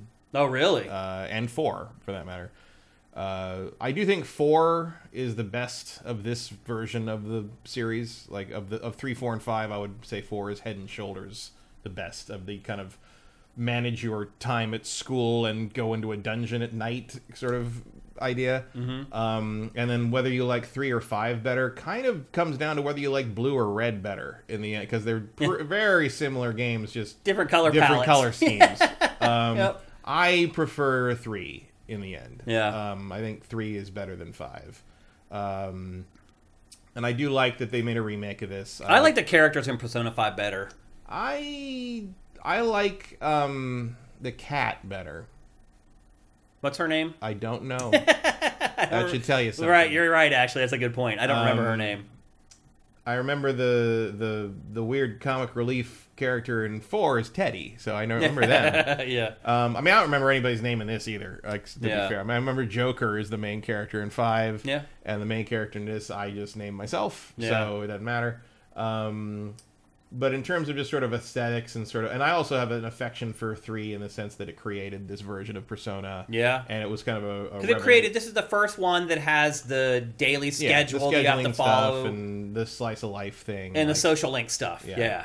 and th- those are um, tenants that will remain a part of this franchise probably forever. And I do appreciate the just the, the audacity of having the way you summon the personas, shooting yourself in the head with a magic gun, which uh, That might trigger some. No pun intended. That might tri- trigger some people though. Yeah, like I even mean, for me when I saw it, I'm like, that's pretty. I mean, I'm- even at the time, it was a little. Mm, I mean, and when you play the game, anytime you use your persona, your character Yeah. shoots himself in the head. Like, so you're constantly just seeing people shooting themselves in the head. It's a little odd. it's it's pretty edgy, It is. That's one word Um, to use. Yeah. But uh, and it was at the time. I mean, at the time, people commented on it too. Uh, but I think the advantage of this one is, I mean, it looks much better. Everything's most things are fully voiced. If you like that, you can skip lot of voice work. Yeah, tons of it. Um, and oh my god, there's no load time on anything. Yep. that's one of the best things about it because like just transitioning between the blue, the velvet room, and the main Because stuff, and all and the different floors and the It's like room by room. Yeah. Like you go to one room, you walk to the next room, it loads in the next I mean, room. it, it there's a cut for like opening a treasure chest. yeah. and like just everything moves a little faster in this version, Yeah, which is great. sure. Uh, I do think the redone music is a little not as good as the original music. Maybe because I play I played three twice, and so the music in this game is like just kind of imprinted in my brain. Yeah. So when I hear the same version, you know, the new versions of the songs pop up, I'm like, that's not that song. Yeah, doing? I didn't like them as much either. They lost a Um, little bit of their charm, I feel like. Yeah, I would agree with that. Yeah. They're, a little less earnest. They, Yeah. they tried to make them cool, Right. And it, And sound modern. and they probably succeeded, but that that's not why I like the Persona stuff. I agree. You know, Graphically, they don't. They didn't improve the game that much. I mean, if you go back to the PS3 version, they did. I mean, Um, it's certainly in higher resolution. They're not. They didn't add like ground clutter or more furniture. Or like you know, they just made everything that's there higher look res. better. And they still have the Um, awkward animations where they like spin on their heels and like Yeah, it feel. it, I mean, but that's also just sort of Atlus. Um, yeah. and your, your character still runs with his hands in his pockets, which Yeah. is weird. My main my main complaint about this game, my main complaint about this version of the game is that they did not include the Fez and the answer Yeah. stuff, which like, apparently they did say they either hinted or outright said a few days ago that the answer will come as DLC later. Oh. So the complete version of this will sh- kind of show up in terms of content, but like the PSP version of this had a female player, main character you could pick. Um, new stuff included the Fe- the FES or Fez, however you want to say it. Um, Mm-hmm. Extra extra release that was on PS2. This is not a complete version of Persona 3. That's like my issue with it. It's like, Yeah. and there's no reason it shouldn't be. Yeah. You know, um, in the same way that like if they remake four, they better it better be golden. Yeah. You know, the golden version is better than the the, the vanilla version. Um, and if you want to sell me the golden thing as DLC, I guess I would do that. I just would look at you funny when I did it. Yeah. Um, that's cool. The Like, plot in this is Oh, your last name doesn't fit in there. That's nope. I did one T. I, get- I do that all the time in video games. Satyrfield. My last name is way too long; it never fits. Um, the, the plot in this, you just or this kid who shows up. Uh, do they explain why you show up? Did your parents send you away or something? Your parents are dead. You're dead, but why did you end up here? You, You got. Tr- I- it sounds. I think they hint that if I remember right, because it's been a long time since I played the whole thing of it. It's hinted that uh, somebody manipulated to. They thought you were going to be one of the people that could be awake during the dark hour and manipulated you to come because Oh. you're supposed to transfer to a different dorm, and conveniently you get rerouted to this dorm where which is full of kids who fight dark hour shit during. so someone was was pulling strings. yeah, yeah. So you end up at this school. It turns out you are one of those people who can manipulate the night, the midnight hour. You can be awake during the dark hour at Yeah. because there's another hour that happens bet- when at the stroke of midnight. A 25th hour happens, and For certain people. all normal people go to sleep in magic coffins. Yeah. Which, if you if you saw the footage before, he's running through the street. The and town, co- there's glowing red coffins. Right? Everyone goes to sleep in a j- glowing red coffin that suddenly appears. Yeah. because um, horror supernatural anime makes no fucking sense It whatsoever. Never, it never will. Um, in the same, it's kind of the same way that like the, the Kojima like Death Stranding. He's just like he's like, no, you've that's just too dumb for me to. I, you can't. I can't go that far. I Yeah. think the it's th- those elements of this just don't really function very well. But there's certain certain people can be aware and awake and not in a coffin during that hour, and you are one of them, and so are your teammates. And you go into this giant evil tower called Tartarus, which also happens to conveniently be your school during the daytime. Yep. And you have to work your way up the tower, and the whole game takes place over the course of. It's kind of a dungeon crawler with a lot of schoolwork. Yeah, so during the day you go to school and you sit in class and they ask you questions you don't know the answers to unless you cheat and go online and get the answers. And if you, you Mm-hmm. And it's like real stuff. It's like which one of these graphs is an algorithmic curve, Yeah. and it's like there's no prep. It's not like you missed something. Like, no, they're just saying, do you know that or not? yeah, and, you some of it's real obscure historical knowledge, and it's like Yeah, and then so you go to school, you do your thing there, and it actually builds up like three different attributes that you have, like charisma, that'll affect like your social links with other characters Mm-hmm. yeah, eventually. it takes forever. It does take them to level forever. up. And then at night, you go back to your dorm that you live in, and that's when you go and you fight through these procedurally generated repetitive dungeons where you Unless fight. you decide to go work at a cafe or play video games all night, because like Yeah. You can't do it every night or you get tired. That's right. Yeah. And uh, although if you go after you go to the dungeon the next day, if you go to the nurse's office, he'll give you like some weird thing that perks you up and doesn't make makes you untired Yeah. and raises your courage stat. yeah, yeah. So do that every time you go to the dungeon. That's one of the base Persona 3 tricks. And that's pretty much what you do. You just rinse and repeat. You go to school during the day. At night, you go and fight turn-based Yeah. battles, and just rinse and repeat. The plot goes on. It has the Velvet Room where you can go and eventually breed and mutate your Mm-hmm. And- personas. And, to do that, you have to make social links, like relationships with the various characters, and the higher they're each a different tarot card. And as you level that up, you can make more higher powered versions of the person, or you can just get the DLC packs, which gives you like the most like they give you personas from the other character, the other characters from the other Persona games, and like one of them, the persona for the it, it, I think DLC one is the Persona 5 crew's base personas, and then two is their advanced personas that they upgrade them all to halfway through the game, and then the third one is the P- P- Persona 4 ones. The DLC pack 2, like the Joker's upgraded persona, it starts at level 89. Jeez. Like you can one shot basically. Wow. When you first start the game, if you uh, choose that persona, you don't have enough magic points to use his abilities. wow, that's crazy. But it does up your physical attack stat anyway, so you can one shot most stuff. yeah, and so So if you want to cheat, you can basically get the DLC and you'll just walk through the game. Yeah, and if you haven't played Persona before, Personas are basically Pokemon. There's these Yeah. creatures that you use to fight in the turn-based battles. Pokemon with boobs. Pretty much, That's- yeah, and demonic whatever. And one of them is a giant dick in a chariot. That's right. Yeah. Um, so yeah, there's like the secret war that's being waged during the dark hour, and you're one of the Mm-hmm. soldiers. You're a, there's like this secret society at the school. SEES. It's called SEES, where they like at first they're just like watching you sleep at night. Then they figure out, oh, he is like us, and then you join their squad, and you're a part of this secret society at And school. you never really. I'm like, I would have then asked, like, are you still watching me sleep at night? Yeah. Now that we're, oh, yeah. Yeah, I don't think he knew that they were watching him, honestly. But- I knew. I have a question. Um, and that is pretty much the game. If you've played Persona 5, it is pretty much the same game with a different setting and different characters. And here's the Secret Mm-hmm. I Society. mean, not they're- even different setting. It's just different school. Yeah, pretty much. Yeah.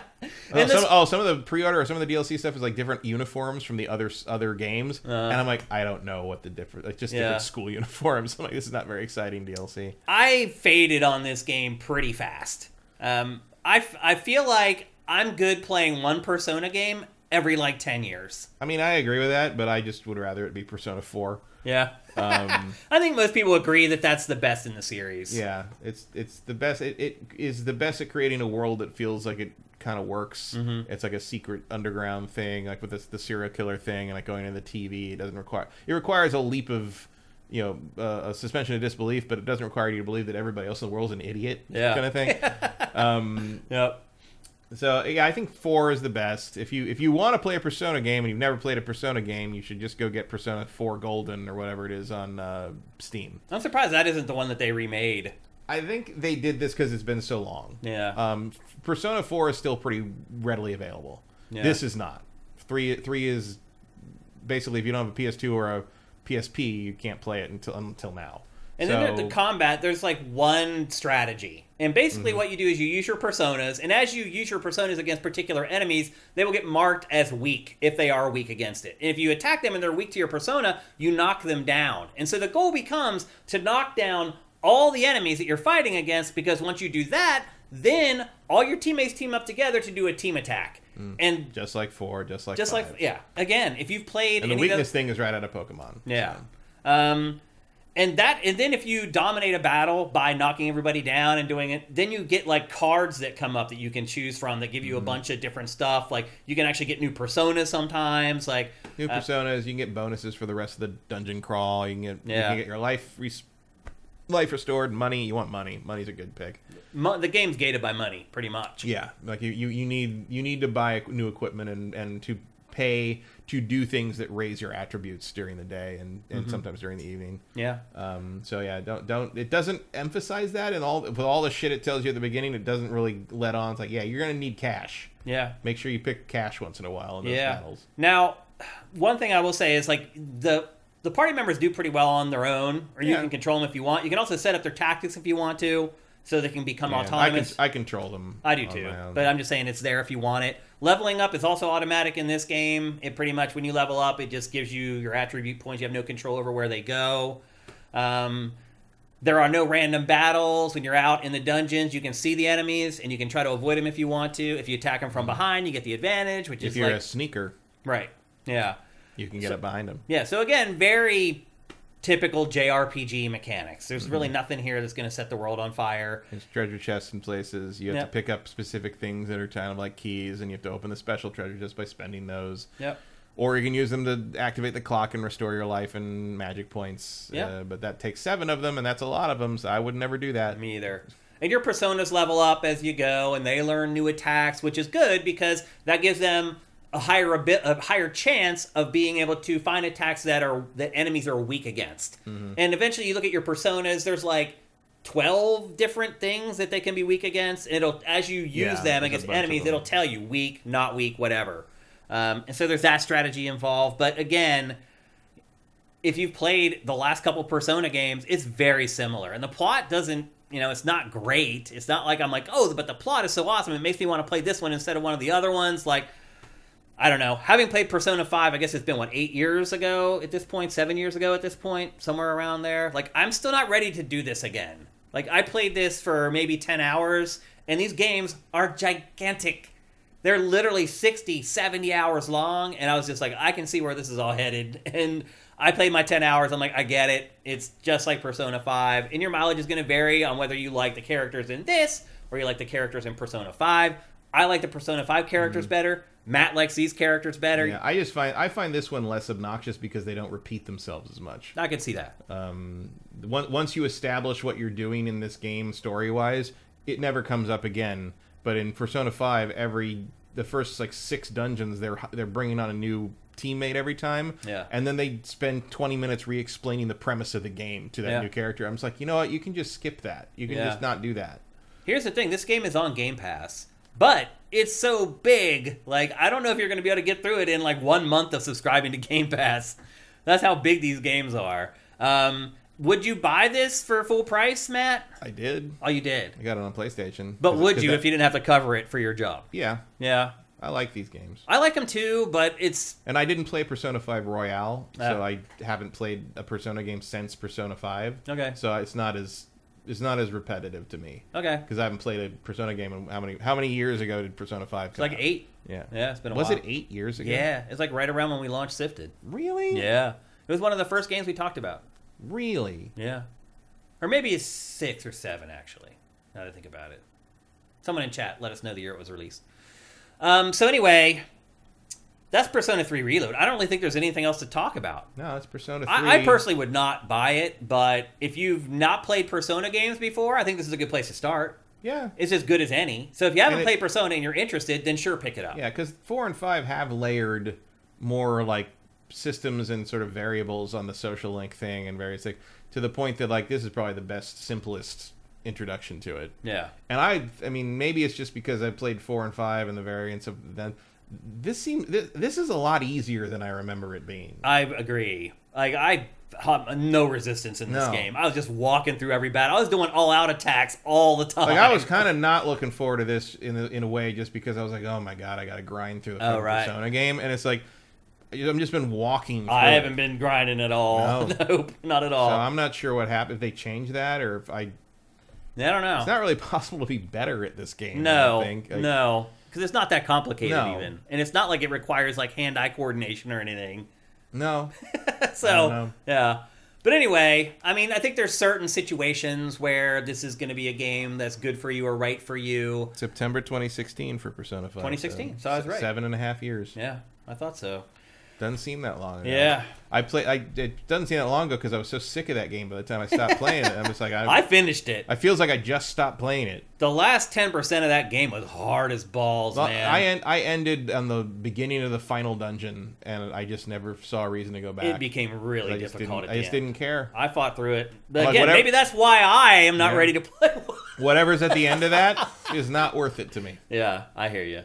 So anyway, there you go. That's Persona 3 Reload. Again, it's available for pretty much everything, but it is on Game Pass this month. So if you just want to plunk down 16, whatever, um, to play it, you can absolutely do that. Um, that would make more sense to me. Like I'm more, I understand more spending that that money for it. Like I would not personally pay full price for it, but if you never played a Persona, maybe you would, and I would understand. Or if you did that. play Persona and you really like it, yeah, which is what I did. it's a good point too.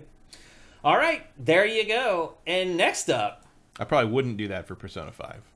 yeah, I- In fact, I didn't. I still don't. I still don't own a Roy- Royal Edition or Royale Edition or whatever it is. okay. The well, Phantom Thief thing does nothing for me. yeah, Sorry, boys. yeah.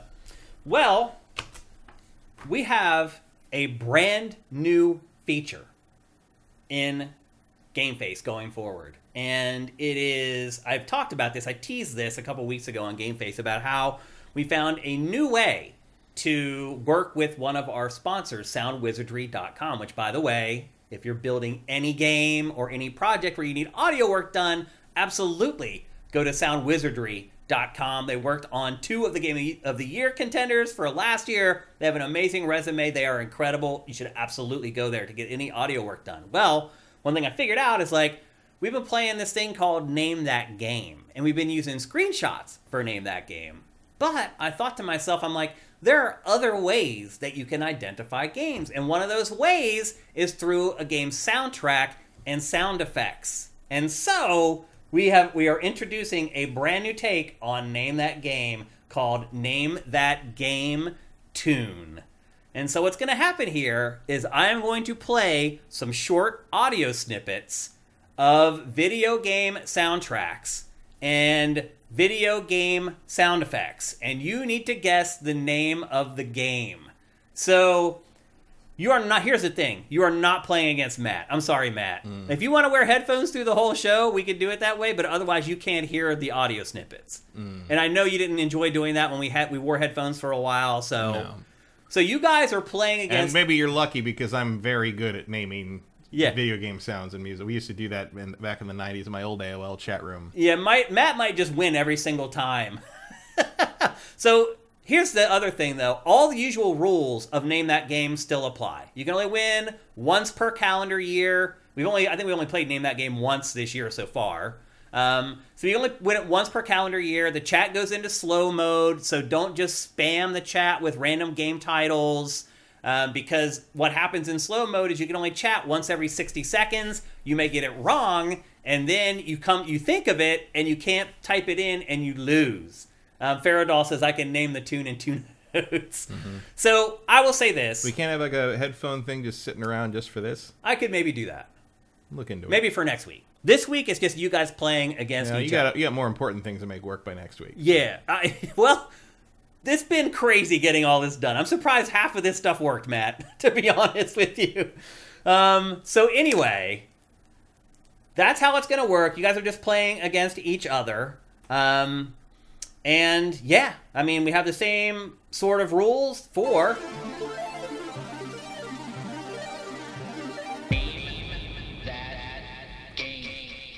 So the other fun thing is that we do have a new intro for Name That Game, and in the rush to get here, I did not bring it. But we will have that for next week, and that is courtesy of Silk Silk Snake, who also did the Name That Game jingle that you just heard. He made a new one for us for this new version of Name That Game, and you'll have that in next week's episode. But for now, it's time to play. So I have five samples here to play for you guys. And again, I made it easy. I I kind of think people will get it on the first one. I didn't want to make it too difficult and not have somebody win on the very first one. So the first one is very easy. Are you guys all ready? You got your fingers ready to They, type they it in? can't tell you that, or they'll get slow moded. Oh, right. That's true. That's hilarious. Here we go. Here is the first sample for Name That Game Tune.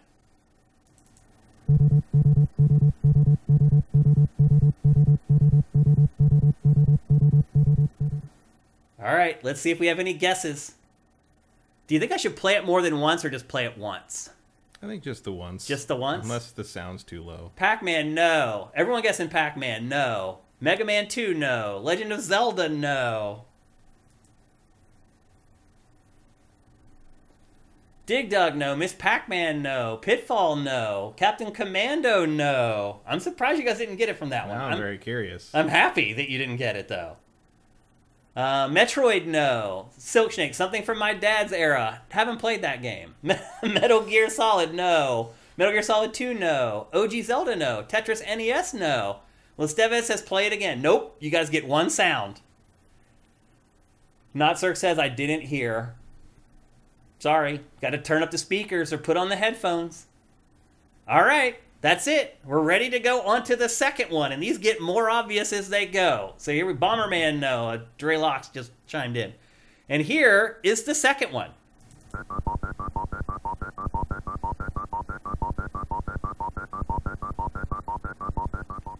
JM Rain, thank you for those tier one subs.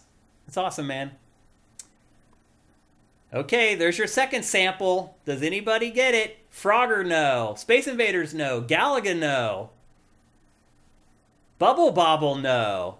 Not Space Invaders. Couple guesses there. Those three Space Invaders guesses, no. Star Fox, no. This is great. You guys are getting it. This is awesome. Galaga, no. There it is. We have the winner. Threadzilla Donkey with Donkey Kong. That's right. It was Donkey Kong. Good job, Threadzilla. Round of applause for you. Asteroid, no. What was it? It's Donkey Kong. right, but what was The, the, arcade sound? version of Donkey Kong. Well, what was the sound? Well, there's five of them. Right. They're, they're, the soundtrack has like 14 songs, so I chose more obscure and got more obvious. Like we only played two of them. So is it like a full note? Because I can't hear it. So It's it- like a 10 second sample of each song. Because if uh-huh. I make them longer, then people can use Shazam Right. to get the names. So, So what was short. what was the first one? Was it the? Dun, dun, dun, No, oh no, that would be like the last one. Mm. Like it's like more obscure. Like um, it was like the sound, the the OST for like the third stage or whatever, which a lot of Mm. people never even get to, so they Mm-hmm. probably wouldn't hear it. Here's the third one.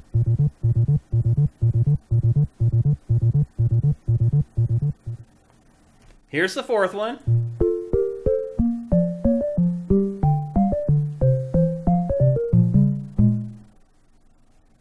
And then here's the fifth one. Dreadzilla, my first time ever winning. That is awesome, man. That's great.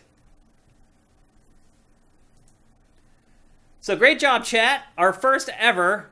So the audio is super low. Okay, thanks for letting me know that. And we'll make sure that we turn it up for next time. I think the other problem is that, um, unfortunately, that was an old game. And so I think the audio levels for the clips were just mm-hmm. low and generally. Well, it depends. Having played a lot of retro games recently, sometimes you load those old arcade games up and they're very low. Sometimes you load them up and they blow the speakers out. Right. There's just no. There was no standard. Yep. But I will definitely keep that in mind for next week's episode to make sure that I check the audio levels so you can hear them a little better. Partially muffled. It's muffled because they're literally sounds from a 50 year old arcade board. That's why they sound that way. But anyway, so that was just the first one. I wanted to make it easy. Like Big Dave Lazard says, I haven't played Donkey Kong in 30 years. Um, that's just the first one. We're going to keep going out. We'll start, the, like, it's hard though. Because it's like you have to figure out what songs in the OST are iconic that people will remember. So you can't really get obscure with this. Like you can't you can't go to games that like people may pick up from a screenshot but won't remember the soundtrack. It really has to be kind of like iconic games. Uh, but I think this is really fun and a cool way to do it. And a big thanks to SoundWizardry.com for agreeing to do it because you know he's got some business off of the ad that we've been running here on GameFace. And so, you know, for him to switch up the marketing for something like this, it's a little risky. So I want to thank him for listening to the idea and agreeing to it. And uh, hopefully, the execution here was something that uh, he's cool with. We did engage with his brand a lot longer than we normally would. So I think that works out pretty well. So there you go. That's how we're going to be doing Name That Game going forward here on GameFace, at least as long as we're sponsored by SoundWizardry.com. Minority Game says, Oh, I think he's already asking questions. And that's right.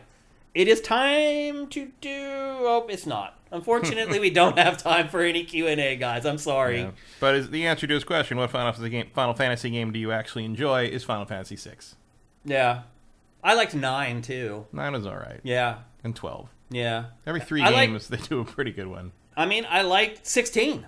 I like 16. a lot. Yeah. yeah, yeah. So those are our favorite Final Fantasies. I know pe- most people will just immediately say Final Fantasy VII. We're kind of the opposite of everybody Well, else was- in that regard. I was 22 when that came out, so no. Yep. Uh, so anyway, there you go. That is Game Face 375, our first foray with this new format, new setup, new cameras, new everything. Everybody, please give us your feedback about the show. Already heard the feedback about the audio samples being too low. That'll be fixed next week. Obviously, I already know we need to make sure that the show intro works the way it's supposed to. So, not obvious stuff like that, but any of the smaller details that you guys liked or didn't like, stuff you'd like to see more or less, let us know. That's the cool thing about this. We're not sitting in some ivory tower like we used to at G4, where we're just like, you can't tell us to do anything because TV is too complicated. We can be very nimble here and we can make adjustments very quickly. So anything that you guys like or don't like, let us know and we'll make adjustments going forward for Game Face. But I think this was pretty good. I enjoy doing the show this way. Um, definitely the looks were mixed up a lot in the show compared to how they usually are. And that'll continue to improve and change as time goes on. So thanks again to all y'all in chat. You guys make the show better as usual. Thanks to Matt for hosting us and letting me come in here and set all this stuff up. I was here until what, like one in the morning last night, something About like that. that. And then I went home and worked another like two or three hours. On my birthday, I worked a 19 hour day. and to be fair, I'm not. It's not sour grapes on my part. I He drove, never. he drove here in like the worst storm in It really like was. LA history, too.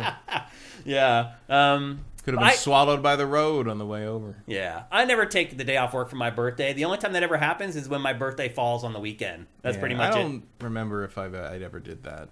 Probably not. Yeah. But anyway, that's it for Game Face 375. Thanks to all y'all for hanging out and making our show better. We'll see you next week. Game Face is up and out.